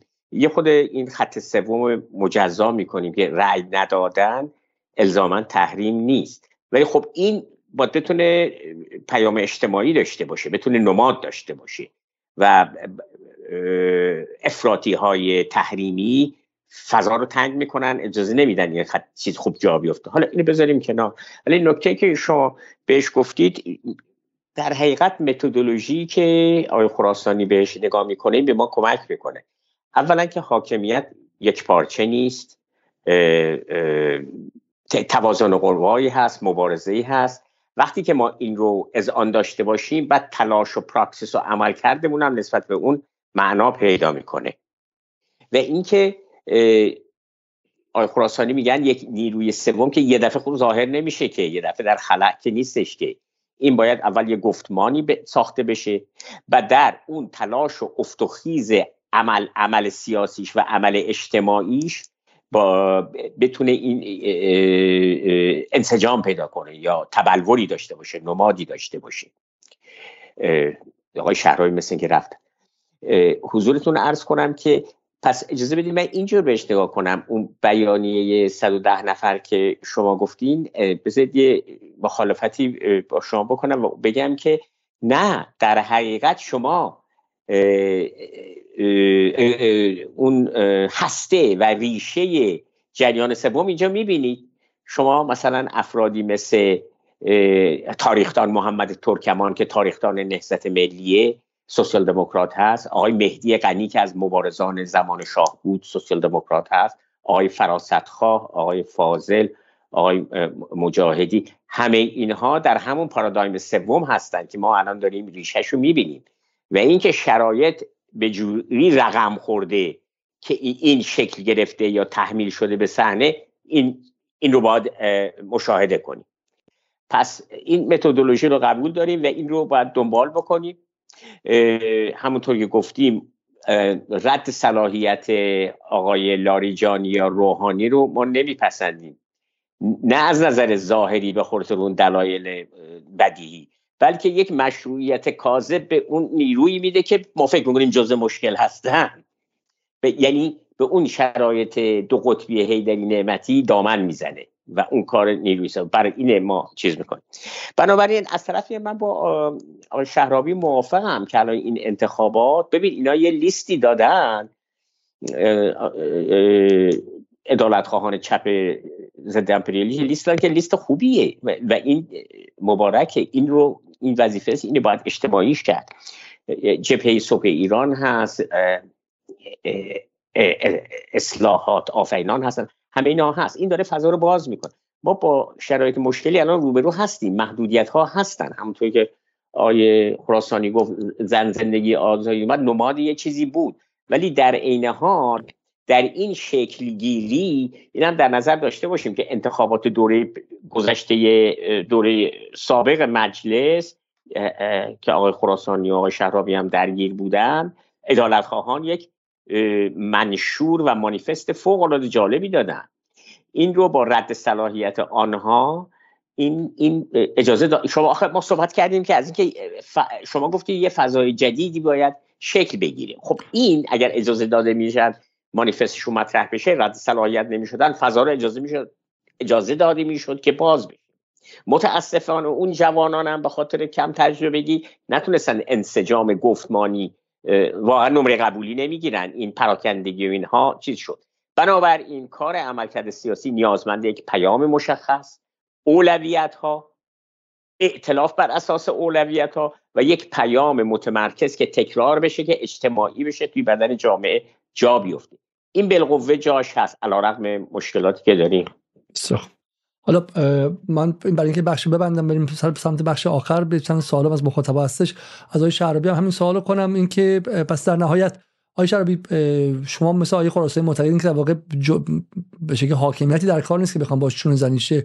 ولی خب این چون زنی ما در کجا می‌بینیم؟ اینکه خب اگر حاکمیت احساس نگرانی کنه از بحث کارگری سوال اینه. الان تو از از به. به عنوان که از تبعات انتخابات فردا به آیه قفاری میر قفاری و بقیه دوستان در اصلویه اجازه میدن که تجمع 20 نفره برگزار کنن یا اینکه نه میگن که امنیتی میبندنش اگه فردا خدای نکرده انتخابات میگم تو این از دل این انتخاباتی که میگم بخشی از نیروهایی که تا سه سال پیش وزیر و وکیل و رئیس جمهور بودن عملا دارن حالا رئیس جمهور نه حسن روحانی خود شخصا ولی خیلی از کسایی که وزیر بودن عملا دارن در تحریم انتخابات می‌زنن و حکومت از مشروعیت میندازن. خیلی ها میگم مثل حالا شما و نیروهای کارگری و کارگران هفت تپه اصلویه اومدن پای کار. خب الان حاکمیت نه ولی اون نیرو امنیتی که تو بوشهر هست اون نیرو امنیتی که تو خوزستان هست باید چیکار کنیم؟ و الان از من جایی است که این نیرو سومه نیرو متفاوت از اصلاح طلب و اصولگرای اصولگرای حافظ وضع موجود و اصلاح طلب خواهان فقط رفتن به سمت غرب. این نیرو سوم بیا بگه من هستم من سهممو می‌خوام. و چه کارهایی میشه برای این کار کرد برای روز بعد از انتخابات؟ از دل این انتخابات. دقیقا هم همینه. فردا انتخابات میاد و میره و صندوق ها میرن توش رای میندازن و تموم میشه این انتخابات. دقیقا مسئله اساسی شما الان مطرح کردید که چه بکنیم بعدش؟ این انتخابات که میگذره.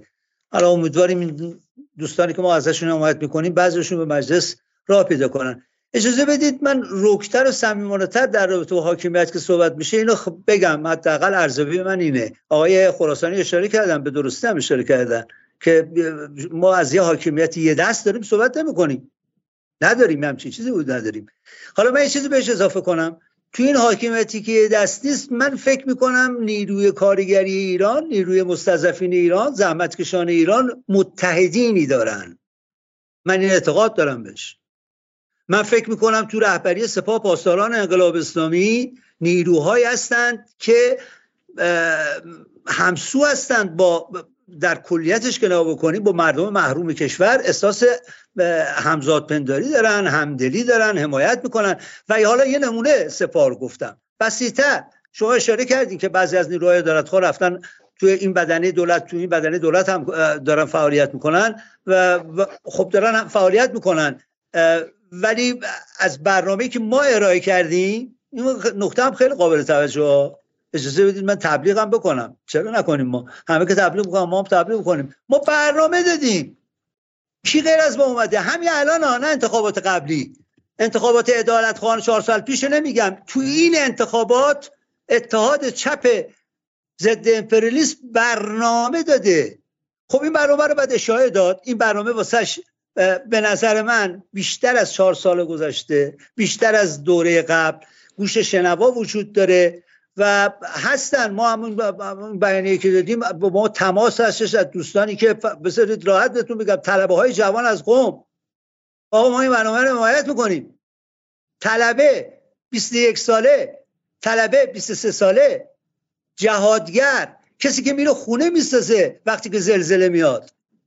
اینا پای کارن اینا هستن. نیرو سوم من همینو می‌بینم. نیرو سوم یه چیزی تافته جدا بافته ای که در مقابل کلیت حاکمیت خودش قرار میده. به نظرم مثلا این ندیدن میدان ندیدن صحنه است ندیدن رابطه نیروهاست. شما همون جوری که سرمایه‌داری بزرگ دارین؟ آیا علیزاده ما تو این همون اگر بگیم یه چیز از کانونی که توش گفتیم هی همه کردیم زدیم زدیم زدیم جواب اندازیم گفتیم آقا مشکل این مملکت یکی امپریالیسمه یکی پایگاه اجتماعی امپریالیسم تو ایرانه و اون طبقه سرمایدار بزرگه. نیروهای نولیبرالن. همونطوری که اونو داریم گرایشاتی داریم که من ارزم این نیستش که تعطیلش کنیم بریم در گوش این و اون تو حاکمیت صحبت کنیم مشکل حل کنیم. به هیچ وجه به هیچ وجه. ولی تو مسیر مبارزه مستقلی که انجام میشه حول خواستای مشخص بعد نگاه بکنیم که ما متحدینی داریم که بله بله توی این سوال شما خیلی ازم سوال کلیدی و مهمیه. چون من می‌خوام دیگه با این سوال بحث رو به پایان ببرم سوال اصلی هم همین به فردا مربوط میشه. به کی بریم رأی بدیم؟ و سوال اینه اینه که شما روی استقلال خواهی امپریال ستیزی و عدالت صحبت کردین و یکی مثل آیه شعرابی انتخاباش هم انتخابایی که در واقع عمیقا میگم از دل این میاد که آقا بخاطر تو کوبا تو ونزوئلا تو این ور و اون ور.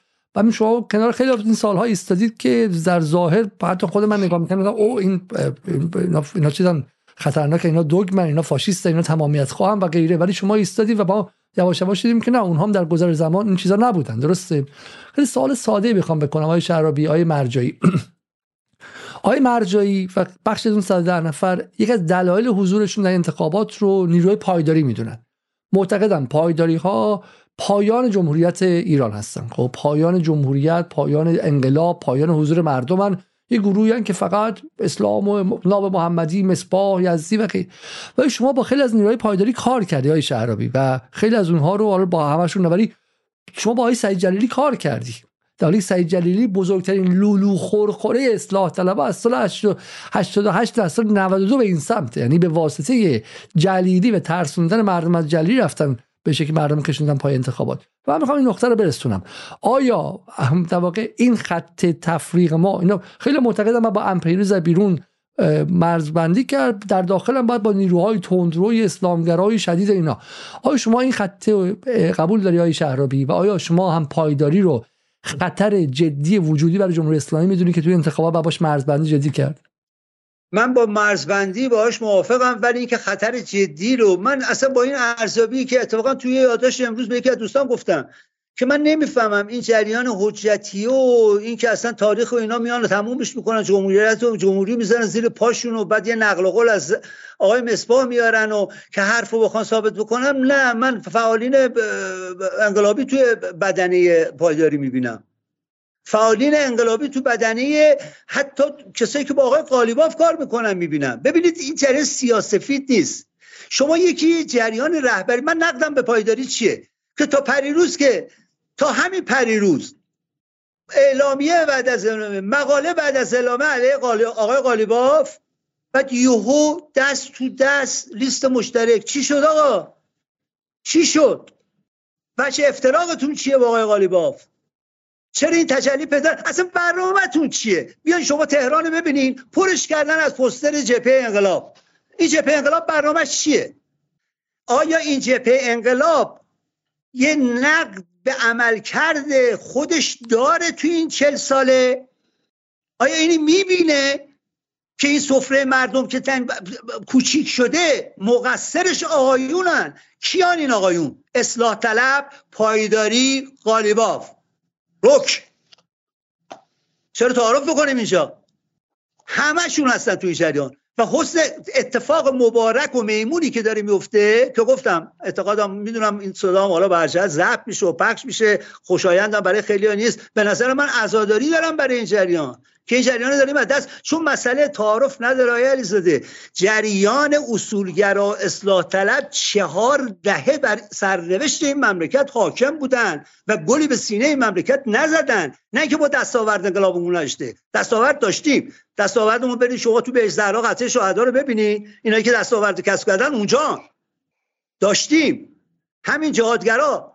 دستاوردها مدیون تلاش این نیروها بوده. آقایون اینجا چونه زنی کردن اومدن واقعا هم زننده است واقعا زننده است. جبهه انقلاب سر تا سر شهر رو پر بکنی. معلوم نشه که آقا حرف چیه؟ بالاخره این جریان دلار چیکار می‌خوام بکنین آقا حقوق ما رو چیکار می‌خوایم بکنین؟ ما داریم بدبخت میشیم داریم له میشیم. اینم که من دارم بهتون میگم شعار نیست. من دارم اینجا زندگی می‌کنم. خب این وضعیت ارزم اینجوری بخوام خاتمه بدم تو این دور صحبت این در دگرگون میشه. کسی هم جلودارش نیست. هیچ کس جلودارش نمی‌تونه باشه. هیچ کس. شما آمریکای لاتین اشاره کردید آمریکای لاتین یه پدی... یه چیزی که میشه توی سی سال گذشته تو آمریکای لاتین 27 سال گذشته تو آمریکای لاتین دید اینی که این احزاب سنتی که قبضه می‌کنن قدرت رو سیر وقایع و تحولات جامعه طوریه که اینها اون سلطهشون رو شروع می‌کنن از دست دادن نیروهای جدیدتر پا به صحنه می‌ذارن. و اینا شعارش داره اتفاق میفته اتفاق میمونی هم هست من اعتقادم اینه که حمایت بکنه آقای مرجایی آقای شعرابی میگن که پایداری اون لولو خورخوری که شما و دوستانتون در اون بیان ساعت در نفر میگید نیستش. بعضیشون نیرو انقلابی ان بعضیشون نیروهای فاسدن. بالاخره پشتش کسی مثل صادق محصولی که یک ابر ثروتمنده درسته؟ برای همین اسم جبهه انقلاب هم یادک می‌کشن شوخی بیشتر نیست آقای شعرابی میگه. چون بالاخره چطور جبهه انقلابی هستی که اونقدر پول داری که سر سر شهر رو نقاشی کنی و یک کلمه در مورد دلار زدایی نمیگی که موزت چیه. یک کلمه در مورد حقوق کارگر که هفته دیگه بعد برن پای مذاکره و میگن آقا ما اگه هر دو ماه یه بار الان توی غزه تو این چهار ماه من امروز مصاحبه گوش می‌کردم یه وعده گوش خوردن. و کارگر تو ایران ممکن میگه آقا ما هر دو ماه یه وعده گوش می‌خورم. این درست نیستش. برای همین میگه که ما با پایداری به اون شکل باید موزگیری کنیم مرزبندی کنیم. اما لولو خورخوری پایداری به معنی که ما باز هم خط تفریق رو خط مرزبندی رو جای اشتباه گذاشتیم. همون جایی گذاشتیم که باز مثل سال 92 با جلیلی خب؟ در نهایت از دلش غربگرایی یا شرقگرایی بیرون میاد. نظر شما در حرفهای شرابی چیه؟ خب این روی کرد و متدولوژی خیلی مناسبیه که فرشته و شیطان نداریم لولو خورخوره و مقدس نداریم. هر زمینه ای رو باید نگاه بکنیم. ولی ببینید حجتیه که اشاره کردن قبل از انقلاب خیلی تمرکز داشت روی جریان بهاییت. بعد از انقلاب اونهایی هم که ازش اومده بودن مثل آقای خزلی و آقای دیگران این اینها برنامهشون استراتژیکلی عوض شد مبارزه با چپ بود.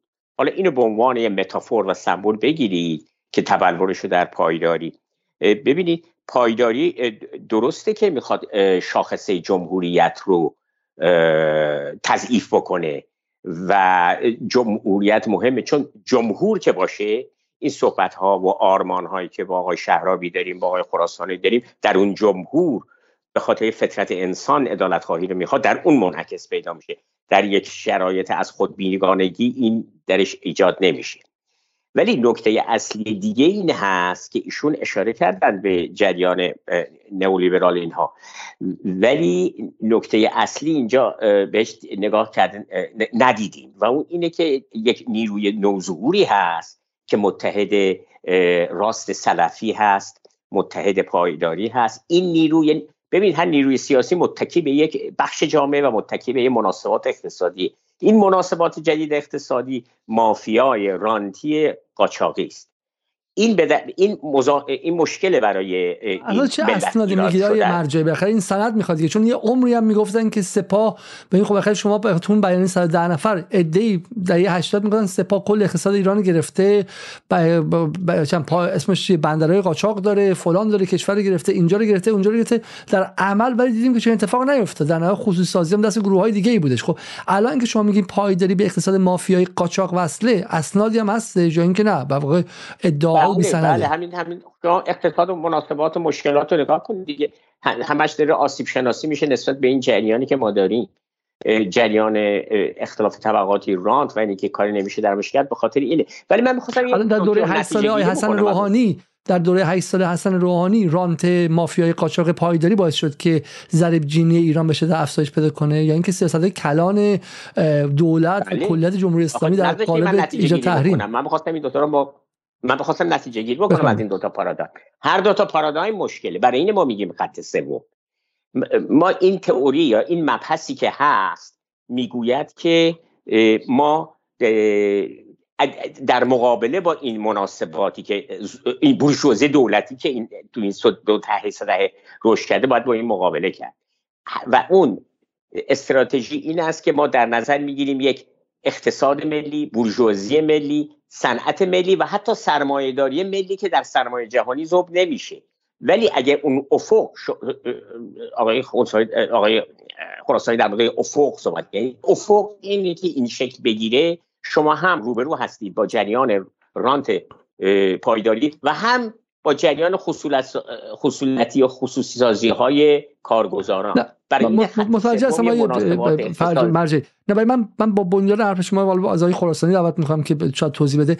ولی شما چند چیز گفتید؟ به حجتیه واسه کردین. خب یکی از شناخته ترین چهره های حجتی های نهاوندیانی که رئیس دفتر حسن روحانی بود و بیشترین میزان خصوصی سازی در چند سال آخر حسن روحانی انجام داد. یعنی اگر از حجتی حرف می‌زنیم من شما رو با حجتی آشنا کنم. حجتی الان تمام اتاق بازرگانی ایران حجتی است آقای برجایی. خب و به خب، شدت مخالف حکومت نه به شدت به شدت مخالف نه برای اینکه اونم برجام می‌خواد. حجتی حجتی در چل نیست تا. حجتی امروز از اینکه برجام موفق نشده خون خونشو داره می‌خوره حجتی صاحب اتاق بازرگانیه بله. من من مدرسه حجتی رفتم بله. خب من میشناسمشون از نزدیک بله. تمام همکلاسی های من در مدرسه نیکان که خودشون الان یا رئیس اتاق فلان هستن یا رئیس اتاق فلان و پدر مادرشون پدرانشون رئیس اتاق بودن منم همینو میگم ردیف اول مخالفت با جمهوری اسلامی هن. یعنی اپوزیسیون براندازی که اعدامی داشته اینقدر از جمهوری اسلامی بد نمیگه که اینا بد میگن حجتی به پایداری ربطی نداره های مرجعی خب؟ کاملا بله ولی خب این اخباری که ما داریم من متوجه نمیشم از کجا آمده آخه ببینید حجتی شاید شما اگه تو مدرسهشون بودی شاید بدونید از نظر تاکتیک و تشکیلات خیلی استراتژیک و راهبردی صحبت می‌کنند ببینید قبل از انقلابم یه جریان اطلاعاتی امنیتی داشتن برای و خیلی متشکل ببینید من بچه بودم جلساتشون می‌رفتم دیگه افراد سرچانه سال نه متوجه اون شکل کادر بندی پایداری میگن شبیه حجتی کادر بندیشون خب؟ بله. میگن شبیه حجتی است. شد. انقلابم که شد دستگاه امنیتی وزارت اطلاعات فکر کنید چجوری شکل گرفت. از, از همین جریان حجتی شکل به خاطر تمرین تشکیلاتی داشتن. آقای گوهرشاد و سلیمی و اینها که چیز کلیدی بودن با در جریان با معتلفه اینها این شکل ولی اکثر مردم ممکنه اینو ندونن. ولی من می‌خوام برگردم به صحبت اصلی. اگر ما یک اقتصاد سالم اقتصاد ملی صنعت ملی سرمایهداری ملی که در سرمایه جهانی ذوب نمیشه. ما با این دو شاخه مشکل داریم. ما باید این, این, این گفتمان رو منعکس بکنیم و این عمل, عمل سیاسی که صحبت میشه به اون طرف بره. حالا انتخابات ما بذاریم تو این پرسپکتیو دیگه.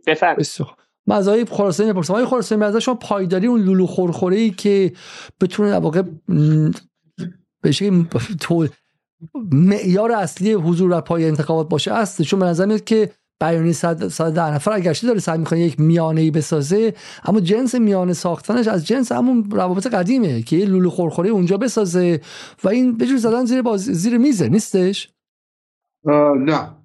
حتما زدن زیر میز نیست چون شما دارید بازی انتخابات می‌کنید. تو بازی انتخابات هم طرف مقابل با لولو خورخوره کنی شوخی که نمی‌خوای باش بکنی که خب. یعنی مگه اصولگراها دفعه پیش نمی‌گفتن مجید انصاری داره میاد؟ و الان میگه بالاخره بازی انتخاباتی شما باید از ریتوریک انتخاباتی استفاده کنی یه دیوی بسازی اون طرف بگی نمی‌دونم چه می‌دونم چی چی؟ نمی‌دونم اینا بیان نمی‌دونم پیاده رو زنونه مردونه می‌کنن. این این اینو باید توی این سطح بفهمید چون شما دارید از یه بیانیه انتخاباتی اسم می‌برید. در واقع حرف می‌زنید. منتها توی یه سطح عمیق‌تر بذارید از داستان پایداری و اینا در بیایم یه, یه،, نکته دیگه میگیم. این شما ما دعوامون با نیروهای نولیبرال چیه؟ اینه که اونا تشکل ستیزن. خب کنار بقیه چیزها در واقع از تشکل حراسن نولیبرالیسم. این نهایت تشکل ستیزه. ما وقتی از پایداری حرف می‌زنیم از نیروی حرف می‌زنیم که اون با اون هم با یک مبنایی با یک تفسیر راستگرایانی دیگه تشکل ستیزه خب؟ تشکل حراسه.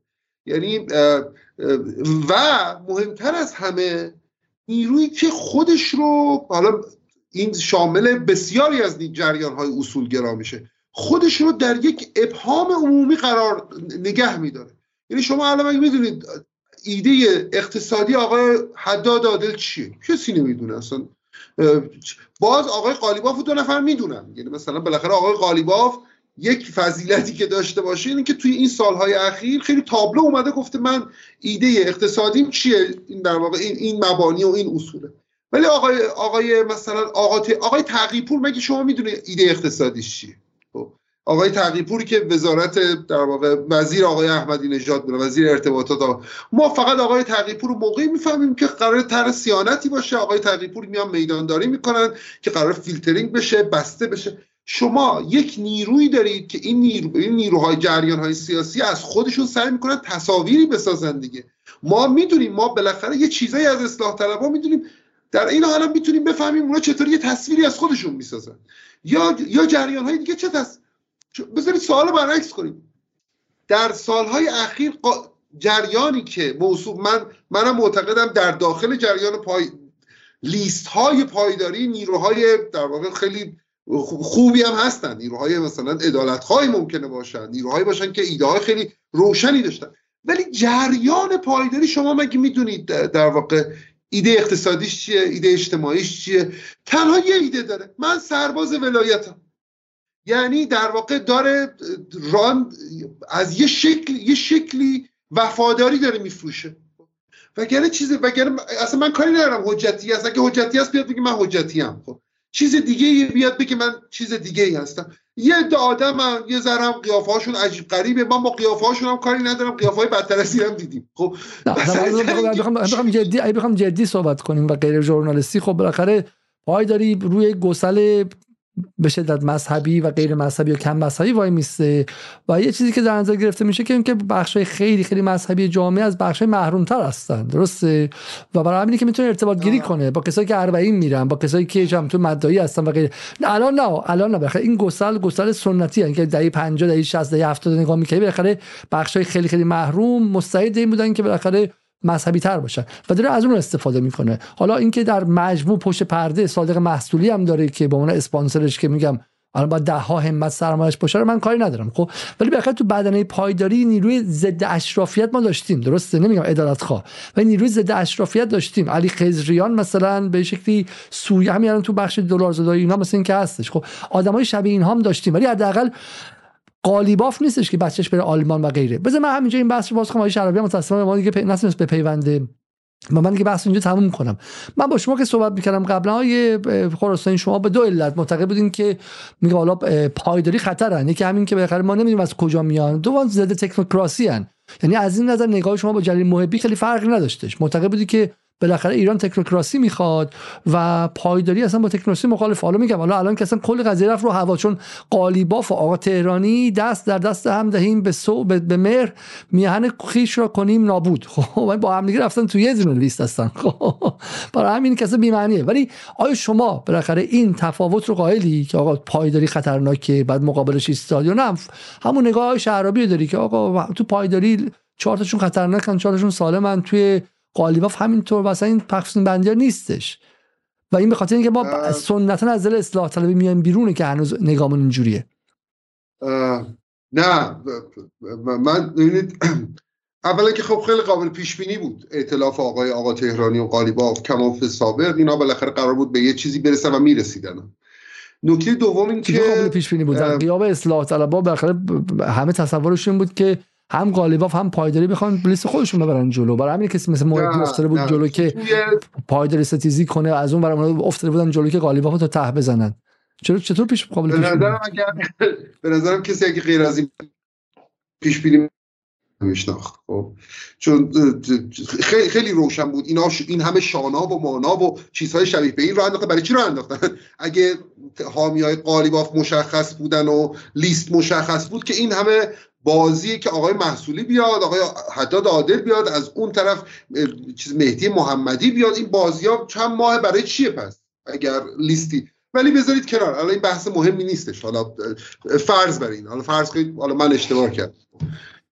ولی یه, یه،, یه داستانی وجود داره. ببینید ما اینکه داخل جریان ها آدم های چیزی ممکنه باشن آدم های با کیفیتی باشن الان ما راجع به این بحث نمی کنیم تو هر جریانی محتمله که آدم های با کیفیتی باشن آدم هایی باشن که ایده هاشون به ما نزدیکتره یا ما بیشتر میپسند ما داریم راجع به یه جریان سیاسی حرف می‌زنیم که یه تابلو می‌گیره دستش. شما توی رو... من حرفم اینه که روی اون تابلو رو ما باید بتونیم بخونیم. خب؟ یعنی شما با ابهام نمی‌تونی تابلو یه تابلو بگیری بگی من تابلوم سفیده. خب؟ بعد یه چیز دیگه. پایداری بین جریان های تندرویی که ما در سی در واقع سی چل سال اخیر تجربه کردیم پایداری اتفاقا کمترین اتکار به طبقات پایین داره خب؟ یعنی کلیدواژه مستضعفین اساسا کلیدواژه پایداری نیستش خب؟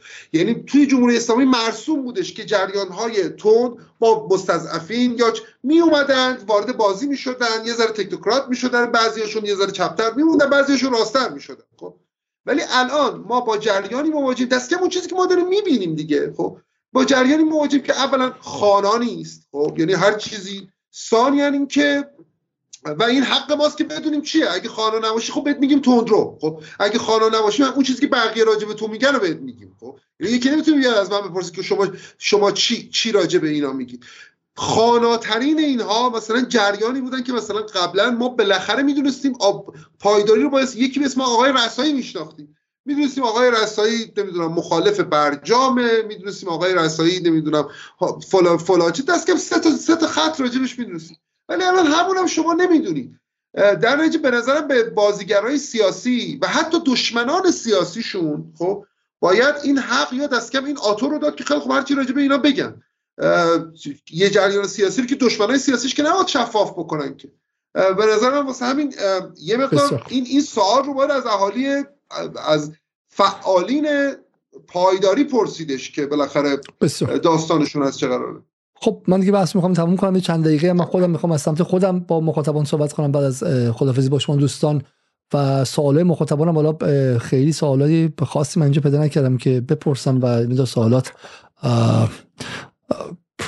مثلا این سوال های محمد نیکو گفتار رو بپرسیم همیشه سوالشون سوالای خوبی است و میگه که با سلام به نظرتون رأی دادن به مجلسی که رئیسش اجازه داره همراه سران و قوات تصمیمی که اجازه نداره بگیره و اون بحران رو به وجود آوردن باعث حل مسئله.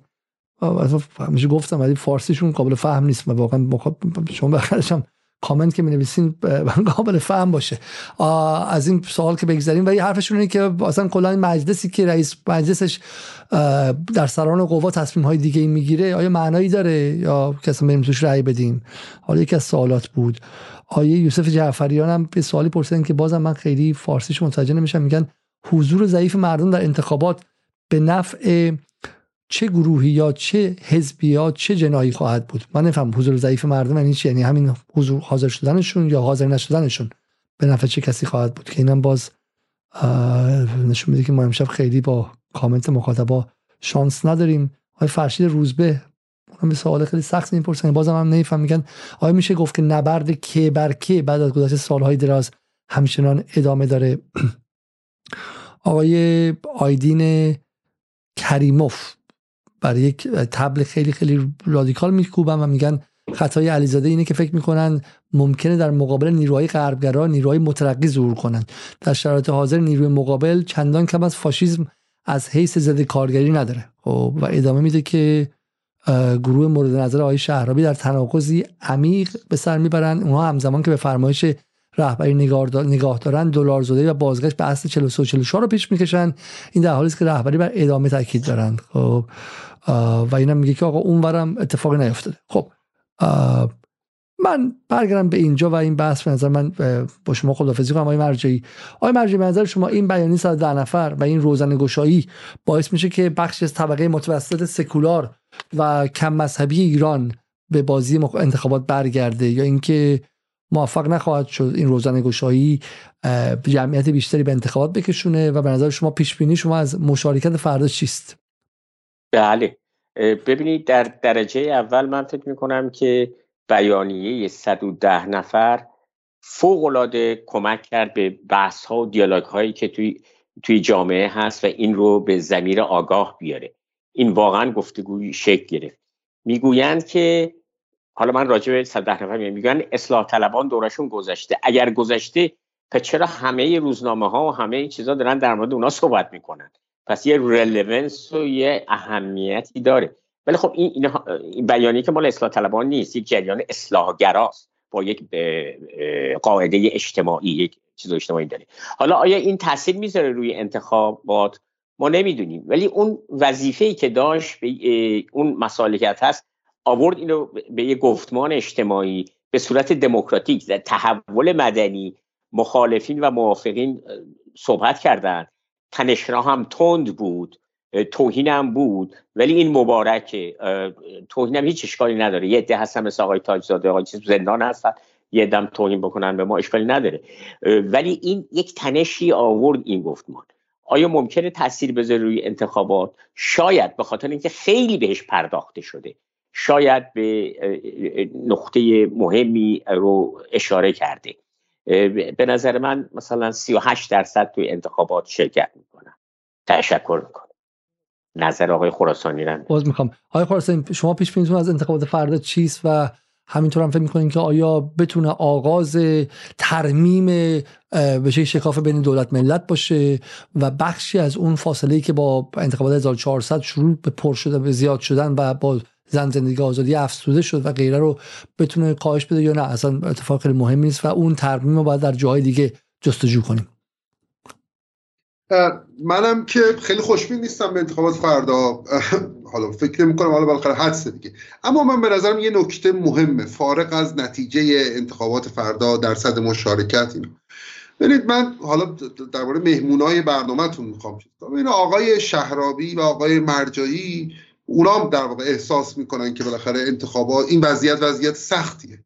ولی کل کل کار سیاسی همین ایستادگی بر یه اصولیه دیگه. خب؟ یعنی ما نیاز اتفاقا نیاز به کنشگرایی داریم که این مدام بگن ما ما به چی فکر می‌کنیم و مدام اعلام کنن این رو و مدام و سالها برای این ایستادگی کنن تا بتونیم نیروی جدیدی بتونیم بسازیم. یعنی سیاست هیچ وقت جایزه از توی هوا که به ما نمیده که.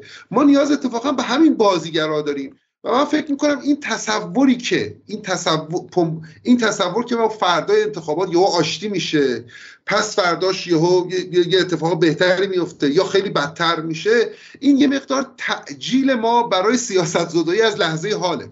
ما بالاخره در مقام باز بازیگران ناظران کنشگران باید یک انسجامی داشته باشیم و در واقع اون لحظه بر اساس موقعیت تاریخی خودمون عمل کنیم. شما مثلا به من از این جهت مهم کنش آقای شهرابی خب؟ چون آقای شهرابی سی سال یک خط روی یک خط سیاسی ضدیت با امپریالیسم ضدیت با عدالت خواهی و همیشه مدام روی این خط سیاسی بود بدونی که خیلی تو حازمه جمهوری اسلامی باشه. آقای مرجایی هم همینطور. من به نظرم این ما اتفاقا یکی از جاهایی که سیاست می‌تونه احیا بشه اینه که ما به سنت های سیاسیمون نگاه کنیم. یعنی ایران ما ما ما کنشگرای سیاسی داشتیم سنت های سیاسی داشتیم. سیاست تو ایران این چهره های ناشناسی که از این برای اونور یهو گل می‌کنن نیستش. بالاخره این کشور برای خودش چیزی داشتش در واقع تجربه تاریخی داشتش. من فکر می‌کنم فارغ از این که نتیجه انتخابات چی میشه؟ فارغ از اینکه ما چه برداشتی از نتیجه انتخابات داشته باشیم. حتی فارغ از اینکه کاندیدای ما توی انتخابات باشه یا نباشه مهم اینه که ما خودمون رو جدی بگیریم و جایی که هستیم رو در واقع جایی که هستیم رو به رسمیت بشناسیم و مسیر رو بتونیم پیش ببریم این خیلی خیلی خیلی خیلی خیلی بالاخره با همه اینا فردا پای صندوق بریم و نریم؟ متوجه نشدم. نه. من که نتیجه من که نظرم مشخصه که باید بریم. این که این سوال اول بود که باید بریم دو ساعت داشتیم دلایل اینو می‌گفتیم که چرا باید بریم و چرا مثلا روز ازدواج بپرسن آقا شما مثلا وکالت میده شما بگی بعد از اونجایی که خانواده خیلی عنصر مهمی است و فلان نمیگه فقط بعد شما مثل که بعد از بله گرفتن گفت حالا چرا ارتباطش کردیم که گفتیم در واقع باید بریم. معلومه باید بریم. ولی می‌خوام بگم این رفتن نرفتن همه همه سیاست ایران نیست. سیاست ایران لحظه های دست کم اونقدری که به عمر من و شما قرب میده. ما 88 رو گذروندیم لحظات بالا پایین اون رو گذروندیم. فکر کردیم صندوق تموم شده دوباره 96 اومد دوباره تصورمون عوض شده. در واقع نسل های مثل آقای مرجایی قدیمی تنها دوران مصدق رو گذرونده این کشور فراز و نشیب زیاد داشتش و ما الان یه صندوق رأی داریم که گاهی وقتا محصورتر میشه گاهی وقتا بازتر میشه و ما باید سعی کنیم در واقع آدم هایی رو که خودمون فکر می‌کنیم به درد این کشور رو چیز می‌خورن رو یواش یواش بذاریم تو اون صندوق رأی از ازشون در بیان بسیار ممنون از همه شما و حالا مصرف های شرقی هم خدافظی می‌کنم با شما. و من اول چند دقیقه صحبت می‌کنم. امیدوارم که اگر فردا شود ما بتونیم برنامه داشته باشیم. به واسطه space درش مخاطبان هم می‌تونن بیان و شرکت کنن حضور داشته باشن و صحبت کنن. سعی می‌کنیم که در طول روز چند برنامه داشته باشیم فردا و یک coverage خیلی خیلی مفصل از انتخابات بدیم. برای اینکه فقط انتخابات نیست به واسطه انتخابات هر چقدر من خودم فکر می‌کنم که هر چقدر که سه هفته پیش سرد بود اما حتی شکل گرفتن اون کمپین تحریم هم خودش این پاسخ دادن به انتخابات. و نشون میده که انتخابات تو این کشور جا افتاده و این خیلی اتفاق مهمی است. یعنی من مقایسه می‌کنم با کشورهای منطقه و همسایه ها و غیره. این رخ نکته مهمی است که این سیاست اگرچه یخ زده اما نمرده. درسته؟ ممکن به کما رفته باشه. اما خیلی خیلی ساده می‌تونه زنده شه و بیاد بیرون و این نکته بسیار مهمی است و پرسش هایی که حول انتخابات مطرح شد پرسش هایی که ما از فردا بپرسیم. پرسش این که حالا این لیست شانا و مانا و منا و شنا و اینها اصلا شوخی. ولی ما به عنوان کسایی که معتقدیم کجاییم توی انتخابات؟ خب بخاطر چهار تا آدم حسابی هم بودن دیگه. و من اتفاقا یه چیزی که حالا من با آقای شعرابی هم میگم بعضا حرفش قشنگ بود و حرفش به من نشست اینه که این که بخش بدنه وفادار به جمهوری اسلامی نرفت سراغ لیستا. اومد انتخاب کرد. از این لیست که برداشت از اون لیست که برداشت. امیر حسین ثابتی افتاد بیرون لیستا. اون یکی همینطور اون یکی چه می‌دونم فلانی همینطور. ایزدخواه تو لیستی نبودش خب؟ و این به نظر من اتفاق خیلی خوبی بود که خیلی آدمای سالمی که توی انتخابات بودن اینا تکی اومدن و این نشون میده که بدنه از الیت راضی نیست. خیلی نکته جالبیه. نه فقط بدن جامعه و غیر خودی ها از الیت و از نخبگان باقی مونده تو بالا یعنی به قول معروف از, آره از اون بالایی ها راضی نیستن. بدنه حزب اللهی وفاداری که باباشم شهید خودشم سوریه رفته اونام راضی نیستن. و این به نظر من حداقل برای ما تو جدال یه لحظه است. ما حداقل فکر می‌کنم جای جدال درستی وایسادیم شما تو جدال معتقدیم که نیروهای عدالت خواه و استقلال خواهی که معتقدن خط اصلی با با دشمن خارجی است. خط اصلی با اسرائیل و آمریکاست با این بچه حزب در داخل می‌تونن. حالا ائتلاف هم نداشته باشن ولی ما در یک جا وایسیم. جبهمون اونقدر اصلا دور نیستیم. ما به روی هم نباید شلیک کنیم. اصلا جدال حول این شکل گرفت. برای من می‌خوام بگم که بخش از بدنی که سراغ پایداری هم میره من بهش فکر نمی‌کنم قابل مقایسه با بدنی که سال گذشته تو زن زندگی آزادی از اسرائیل و آمریکا کمک گرفت رفت جایزه چه مکرون گرفتش. به هیچ وجه. من فکر نمی‌کنم اینا رو توی ظرف بشه گذاشت. این یه اکویوالانس باطل و یک هم ارزگذاری و هم ارزی کاذبه. برای اینکه حالا پایداری نیروی بومیه که هنوز تو توهم اینه که همه چیز رو با نسل سریع قرآن میشه حل کرد. خب بالاخره 45 سال انقلاب نشون داد که خود امام این کارو نکرد. برای اینکه بالاخره مسائل مدرن متفاوته و نیازمند اجتهاد نیازمند بیرون رفتن از اونجاست و غیره. حالا اینا فکر می‌کنن که میشه سرشون به سنگ خواهد خورد و این سنگ هم خواهد خورد. بالاخره اتفاقا هرچی بیشتر از پایداری نه ولی هر نیروی طالبانش هستن شما بگو سلفیش.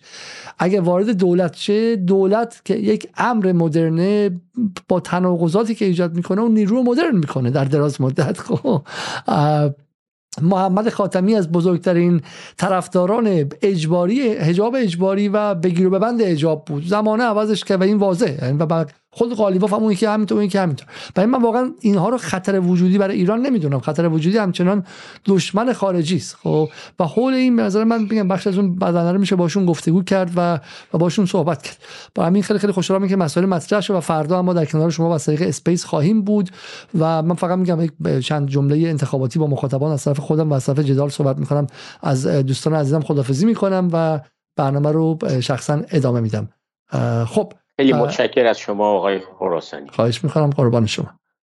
شب شما هم بخیر. خب اما چند جمله که من می‌خواستم در واقع شب انتخابات بگم به ویژه اینکه میگم بالا در این چند هفته گذاشتم در ده روز گذاشتم ما تا زیادی کم پیدا بودیم و اونو توضیح خواهیم داد که چرا به خاطر اینکه دیگه جدال به اون شکل سابقش چند ادامه نمی‌تونه پیدا کنه و ما برای همین شکلش رو باید عوض کنیم و مجبوریم که یا جدال رو معلق کنیم و تعطیل کنیم و کمترش کنیم یا اینکه حرفه‌ای تر شیم و به شکلی جدیترش کنیم و به شکل آدم های حرفه‌ای استخدام کنیم و بالا اون هم نیاز به کمک شما داره و هم نیاز به اینکه ما سازماندهیمون رو متفاوت کنیم و دعوت از کسانی که می‌تونن به ما کمک کنن و حالا در صحبت خواهیم کرد. به زودی این اتفاق خواهد افتاد. و واقعا در دورایی هستیم که من شخصا نمی‌تونم هم گس ادیتور باشم. امروز با هر مهست مهمان من بودم که برنامهشون رو چک کردم. اینکه درست باشه قابشون درست باشه بعد سوال طرح کنم بعد پوستر طراحی کنم و به این شکلی که واقعا یه مقدار مستلک کننده است. برای که به سمت این خواهیم رفت که آگهی استخدام بدیم و نیروهای حرفه‌ای رو ازشون تقاضا کنیم که بیان و به این سمت خواهیم رفت انشالله اما بحث پایانی. همونطور که من گفتم در این انتخابات اعتراض فقط از سمت نیروهای ضد انقلاب و ضد سیستم ها نیست. از طرف کسانی است که میگم خیلیشون تو بدنه جنای مقابل تا سه سال پیش وزیر و وکیل بودن همین الان صاحب منصبن به جلسات امنیتی کشور دعوت میشن و غیره. و یا خودشون هم باباشون شهید بوده. اون یکی بوده و همین اونها اعتراض دارن و در داخل به شکل نیروهای طرفدار نظام و سرسخت پایکار هم اعتراض هست.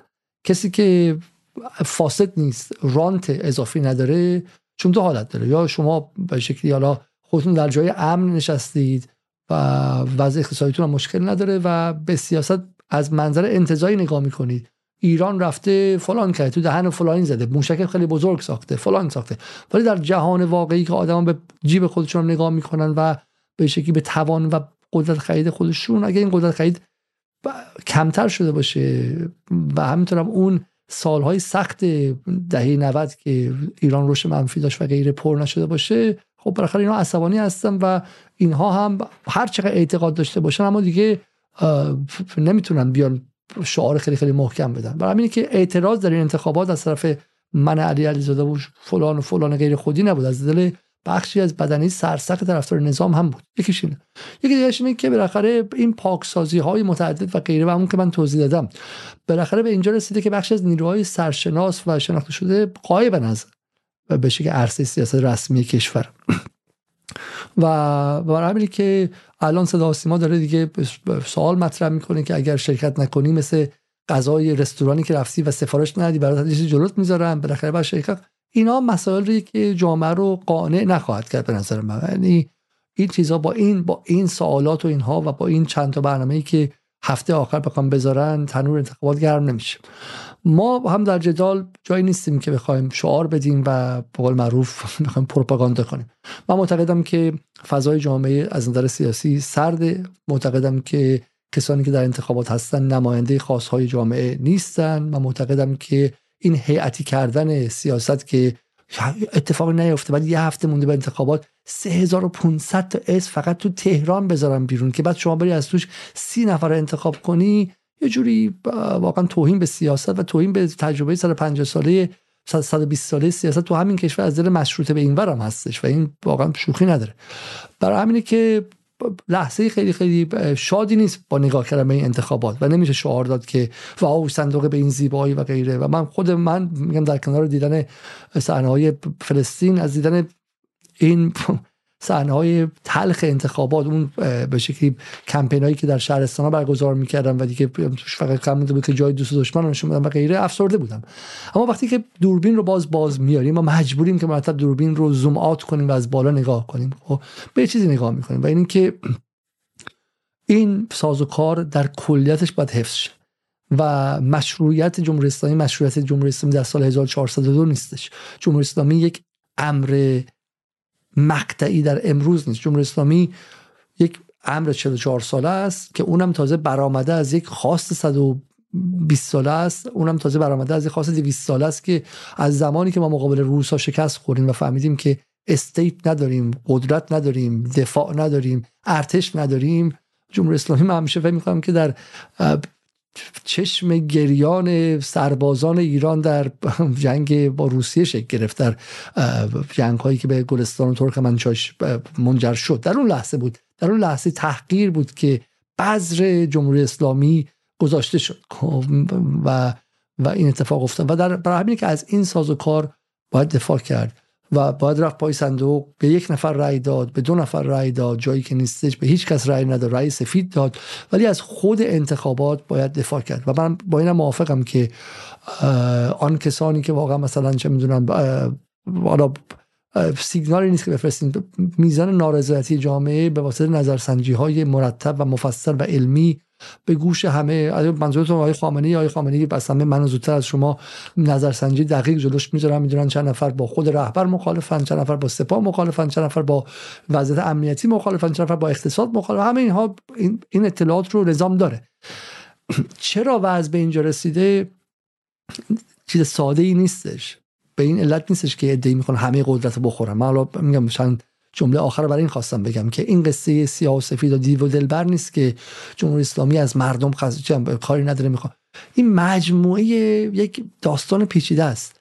دهه 60 آیت الله خمینی داره فوت می‌کنه. چپ خط امامی رو بیرون می‌کنن. چون همون موقع دعواها زیاد شده. آیه رفسنجانی همه کاره است. آیه خامنه به تدریج قدرت می‌گیره. این دو تا با هم سر چیزهای مختلف موافقن. ولی سر چیزهای کوچیک اختلافاتی هست. سر سیاست خارجی آقای خامنه‌ای بیشتر میره به سمت اینکه مقابل آمریکا بعد ایستاد. رفسنجانی فکر می‌کنه که بعد رفت به سمتشون.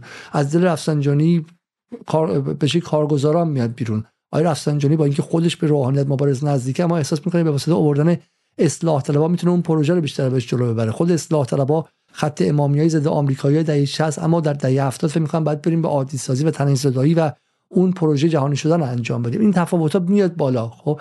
منطقه محاصره میشه. سیاست خارجی بذر دعوای دو, دو جناح و دو, دو جناح بورژوازی و صاحب قدرت اقتصاد و اقتصادی در ایران میشه. از احمدی نژاد میاد بیرون. سال 88 بورژوازی غربگرا با یه سویه مدرن در فرهنگ نزدیک با آقای رفسنجانی زیر میز اون طرفی ها می‌زنه خب؟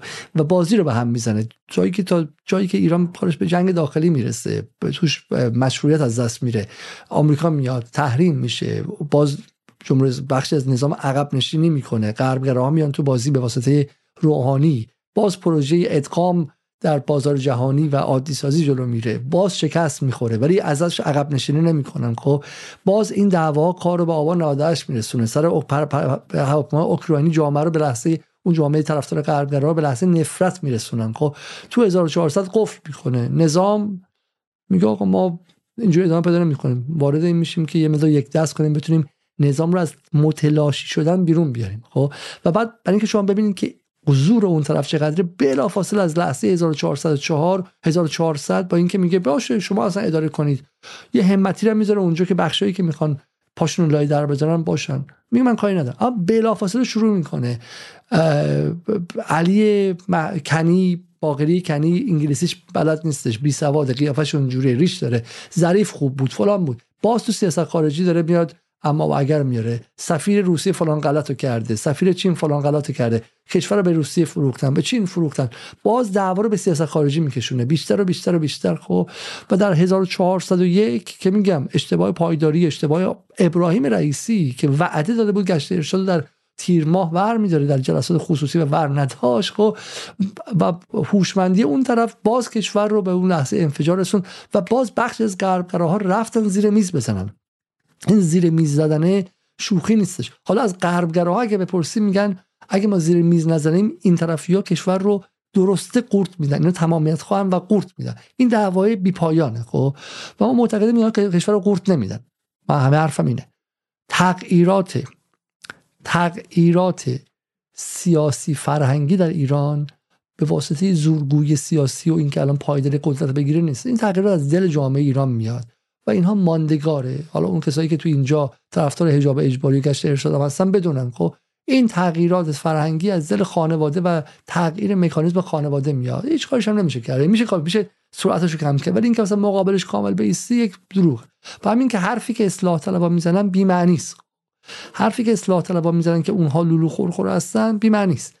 سوالی که هست اینه که بالاخره برای منافع این دولت ملت کلی یه چیزای معقوله. اینی که آقا ایران از آمریکا بیرونش کرده. ایران باید سیاستش رو به تدریج مثلا بکشونه به کشورهایی که باش کار می‌کنن. تحریم رو خونسا کنه. تحریم نشون داده شد که نمیشه برداشته بشه مذاکره. و خونساشه. این یک سیاست معقوله. و اگر کسایی به شما میگن که به واسطه کسانی که تنش رو زیاد کردن ایران رو ایزوله کردن و مانع رفع تحریم شدن اینا دارن دروغ میگن به شما. و سلام خب؟ و اگه به خاطر این انتخابات محدود شده به نظر من state عقلانی رفتار کرده.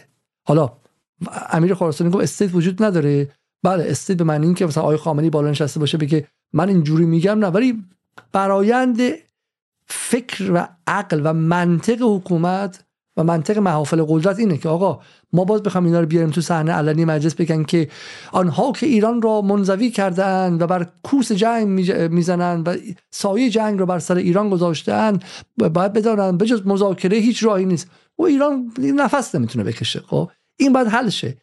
سیاست خارجی ایران در کلیتش نمیگم حالا اینکه الان سمت چین بریم یا هند با روسیه هم همش دوست باشیم یا یه دونه لگد هم بهش بزنیم بگیم غلط زیادی کردی با چی؟ سر جزایر سگانه فلان مزخرف گفتی اینا رو نمیگم ولی سمت کلی بعد این باشه که ها خونساشه. به روش هایی که از پالایشگاه فرا سرزمینی تعدد مشتری ها رابطه با باشگاه تحریمی ها ایجاد معادل موازی با سویف همون راههایی که تو این دو سال دولت از ابراهیم رئیسی با وزرای گاهن خیلی بی سوادش داشته اما بالاخره ایران رو از اون مخمسه تحریم بیرون آورده. خیلی واضحه.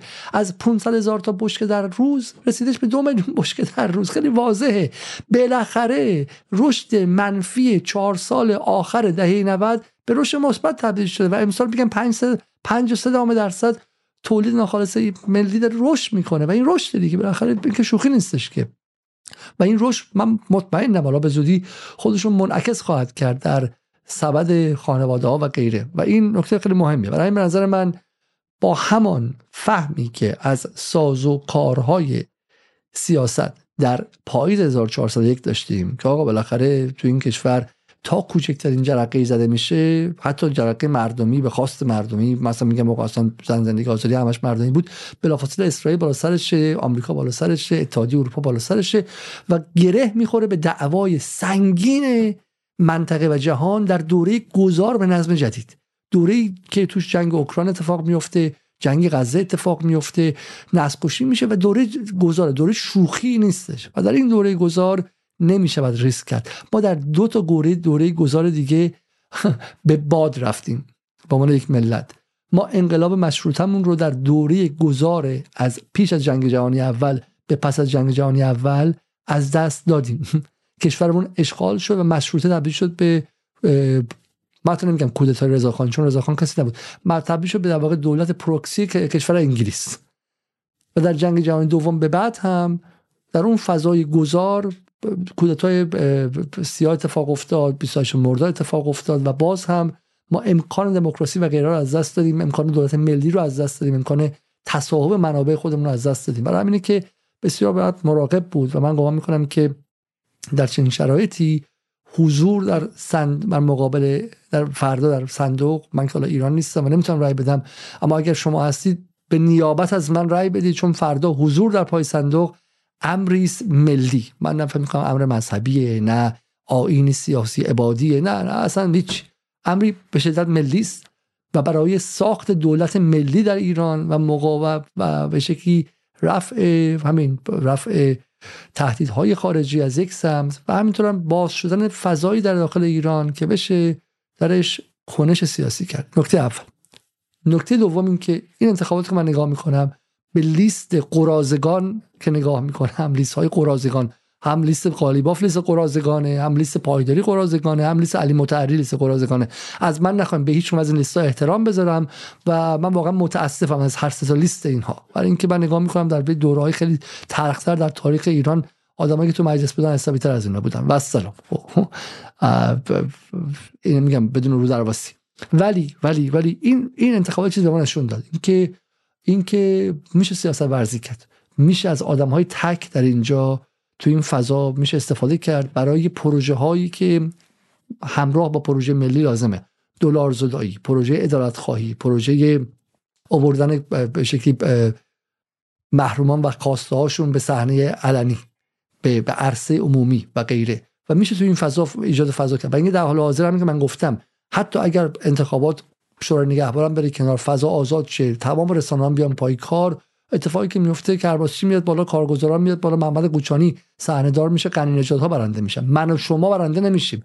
کارگران ایران برنده نمیشن. محرومان ایران برنده نمیشن. بچه های به شکلی مدافعان حرمی هم که اونجا کشته شدن برنده نمیشن. از دست این گروه به گروه صاحب قدرت دیگه از صادق محصولی منتقل میشه به پدرخوانده به اسم مرعشی. از یه پدرخوانده به یه پدرخوانده دیگه میره خب. یا به پدرخوانده مثل قالیباف میره. و همین ولی این فضا نشون داد که نیروهای نیروهای براستی براستی انقلابی نیروهای براستی انقلابی که معتقد به انقلاب به استقلال خواهیش و مبارزه با امپریالیسمش و ادالت خواهی و حق محرومان و همینطور هم با با توان واقعی و بومی و داخل اینجا هستن فضای سیاست براشون بازه. این که ما در این مجلس نتونستیم کاری انجام بدیم به خاطر اینکه در روزهای قبل از مجلس کار نکردیم. برای که از این منظر خط جدال کاملا مشخص برای روز بعد از مجلس و ما می‌تونیم دقیقا بر سر تشکل خواهی بیستیم سر نقاط سر اولویت دادن به مسائل اصلی و کنار زدن مسائل فرعی. چون هنر غربگراها از یک سمت و هنر سرمایه‌دارایی داخلی و به ظاهر مذهبی از سمت دیگه اینه که هی مسائل فرعی رو بیارن. حجاب رو مسئله اصلی کنن تا اینکه ما نفهمیم چگونه مثلا خصوصی سازی کردن نصف معادن کشور رفتش. باز مسئله ورود زنان به ورزشگاه رو اصلی کنن در دو طرف خب که باز ما نفهمیم چگونه مثلا جمع کل شیلات مثلا رفتش جای دیگه. یا مثلا فلان بخش از اموال رو دادن به خصوصی ها و غیره مسکن از دست رفت و غیره. و وظیفه ما در جدال اینه اینه که از اولویت مسئله اصلی بدیم. اقتصاد مسئله اصلی است اقتصاد معیشت مردم حق مردم از انفال از منابع عمومی حق مردم بر سیانت بر اقتصاد و بر اینکه زندگی شرافتمندانه باشن اصل قضیه است و باید بتونیم یک بار دیگه اون بدنه که برای جامعه مهمن رو به اون طبقات پایین تبدیل کنیم. جمهوری اسلامی توان ارتباط گیریش با طبقات کارگر رو کلهم اجمعین از دست داده. همین الان هم دیدی که سر عید ارز کسایی که خارج از کشور می‌خوان برن رو دو برابر کردن. از اونها بیشتر میترسه. صدا دارن رسانه دارن بی بی سی دارن شرق دارن هم میهن دارن اعتماد دارن. از اونها میترسه. با طبقات پایین هم اون بخشی که مذهبی هم تو 40 هستن ارتباط می‌گیره با یک وضع عظیمی از مل ده ها میلیون نفر از بخش عادی جامعه ایران که دارن فقیر میشن ارتباط گیریش از دست زبان ارتباطی نداره. و ما در جدال این وظیفمونه که این کار انجام خواهیم داد. فردا در مورد انتخابات حرف می‌زنیم در مورد اینکه ایرانی که می‌خوایم چیست؟ اینکه این انتخابات خیلی خیلی نقصان داره اما به ما اجازه میده که آینده رو تصور کنیم. و از پس فردا کار خودمون رو آغاز خواهیم کرد. از این تا این لحظه با من بودید ممنون. قبل از رفتن برنامه رو لایک کنید کامنت بگذارید و منتظر ما باشید فردا. شب بخیر و خدا نگهدار.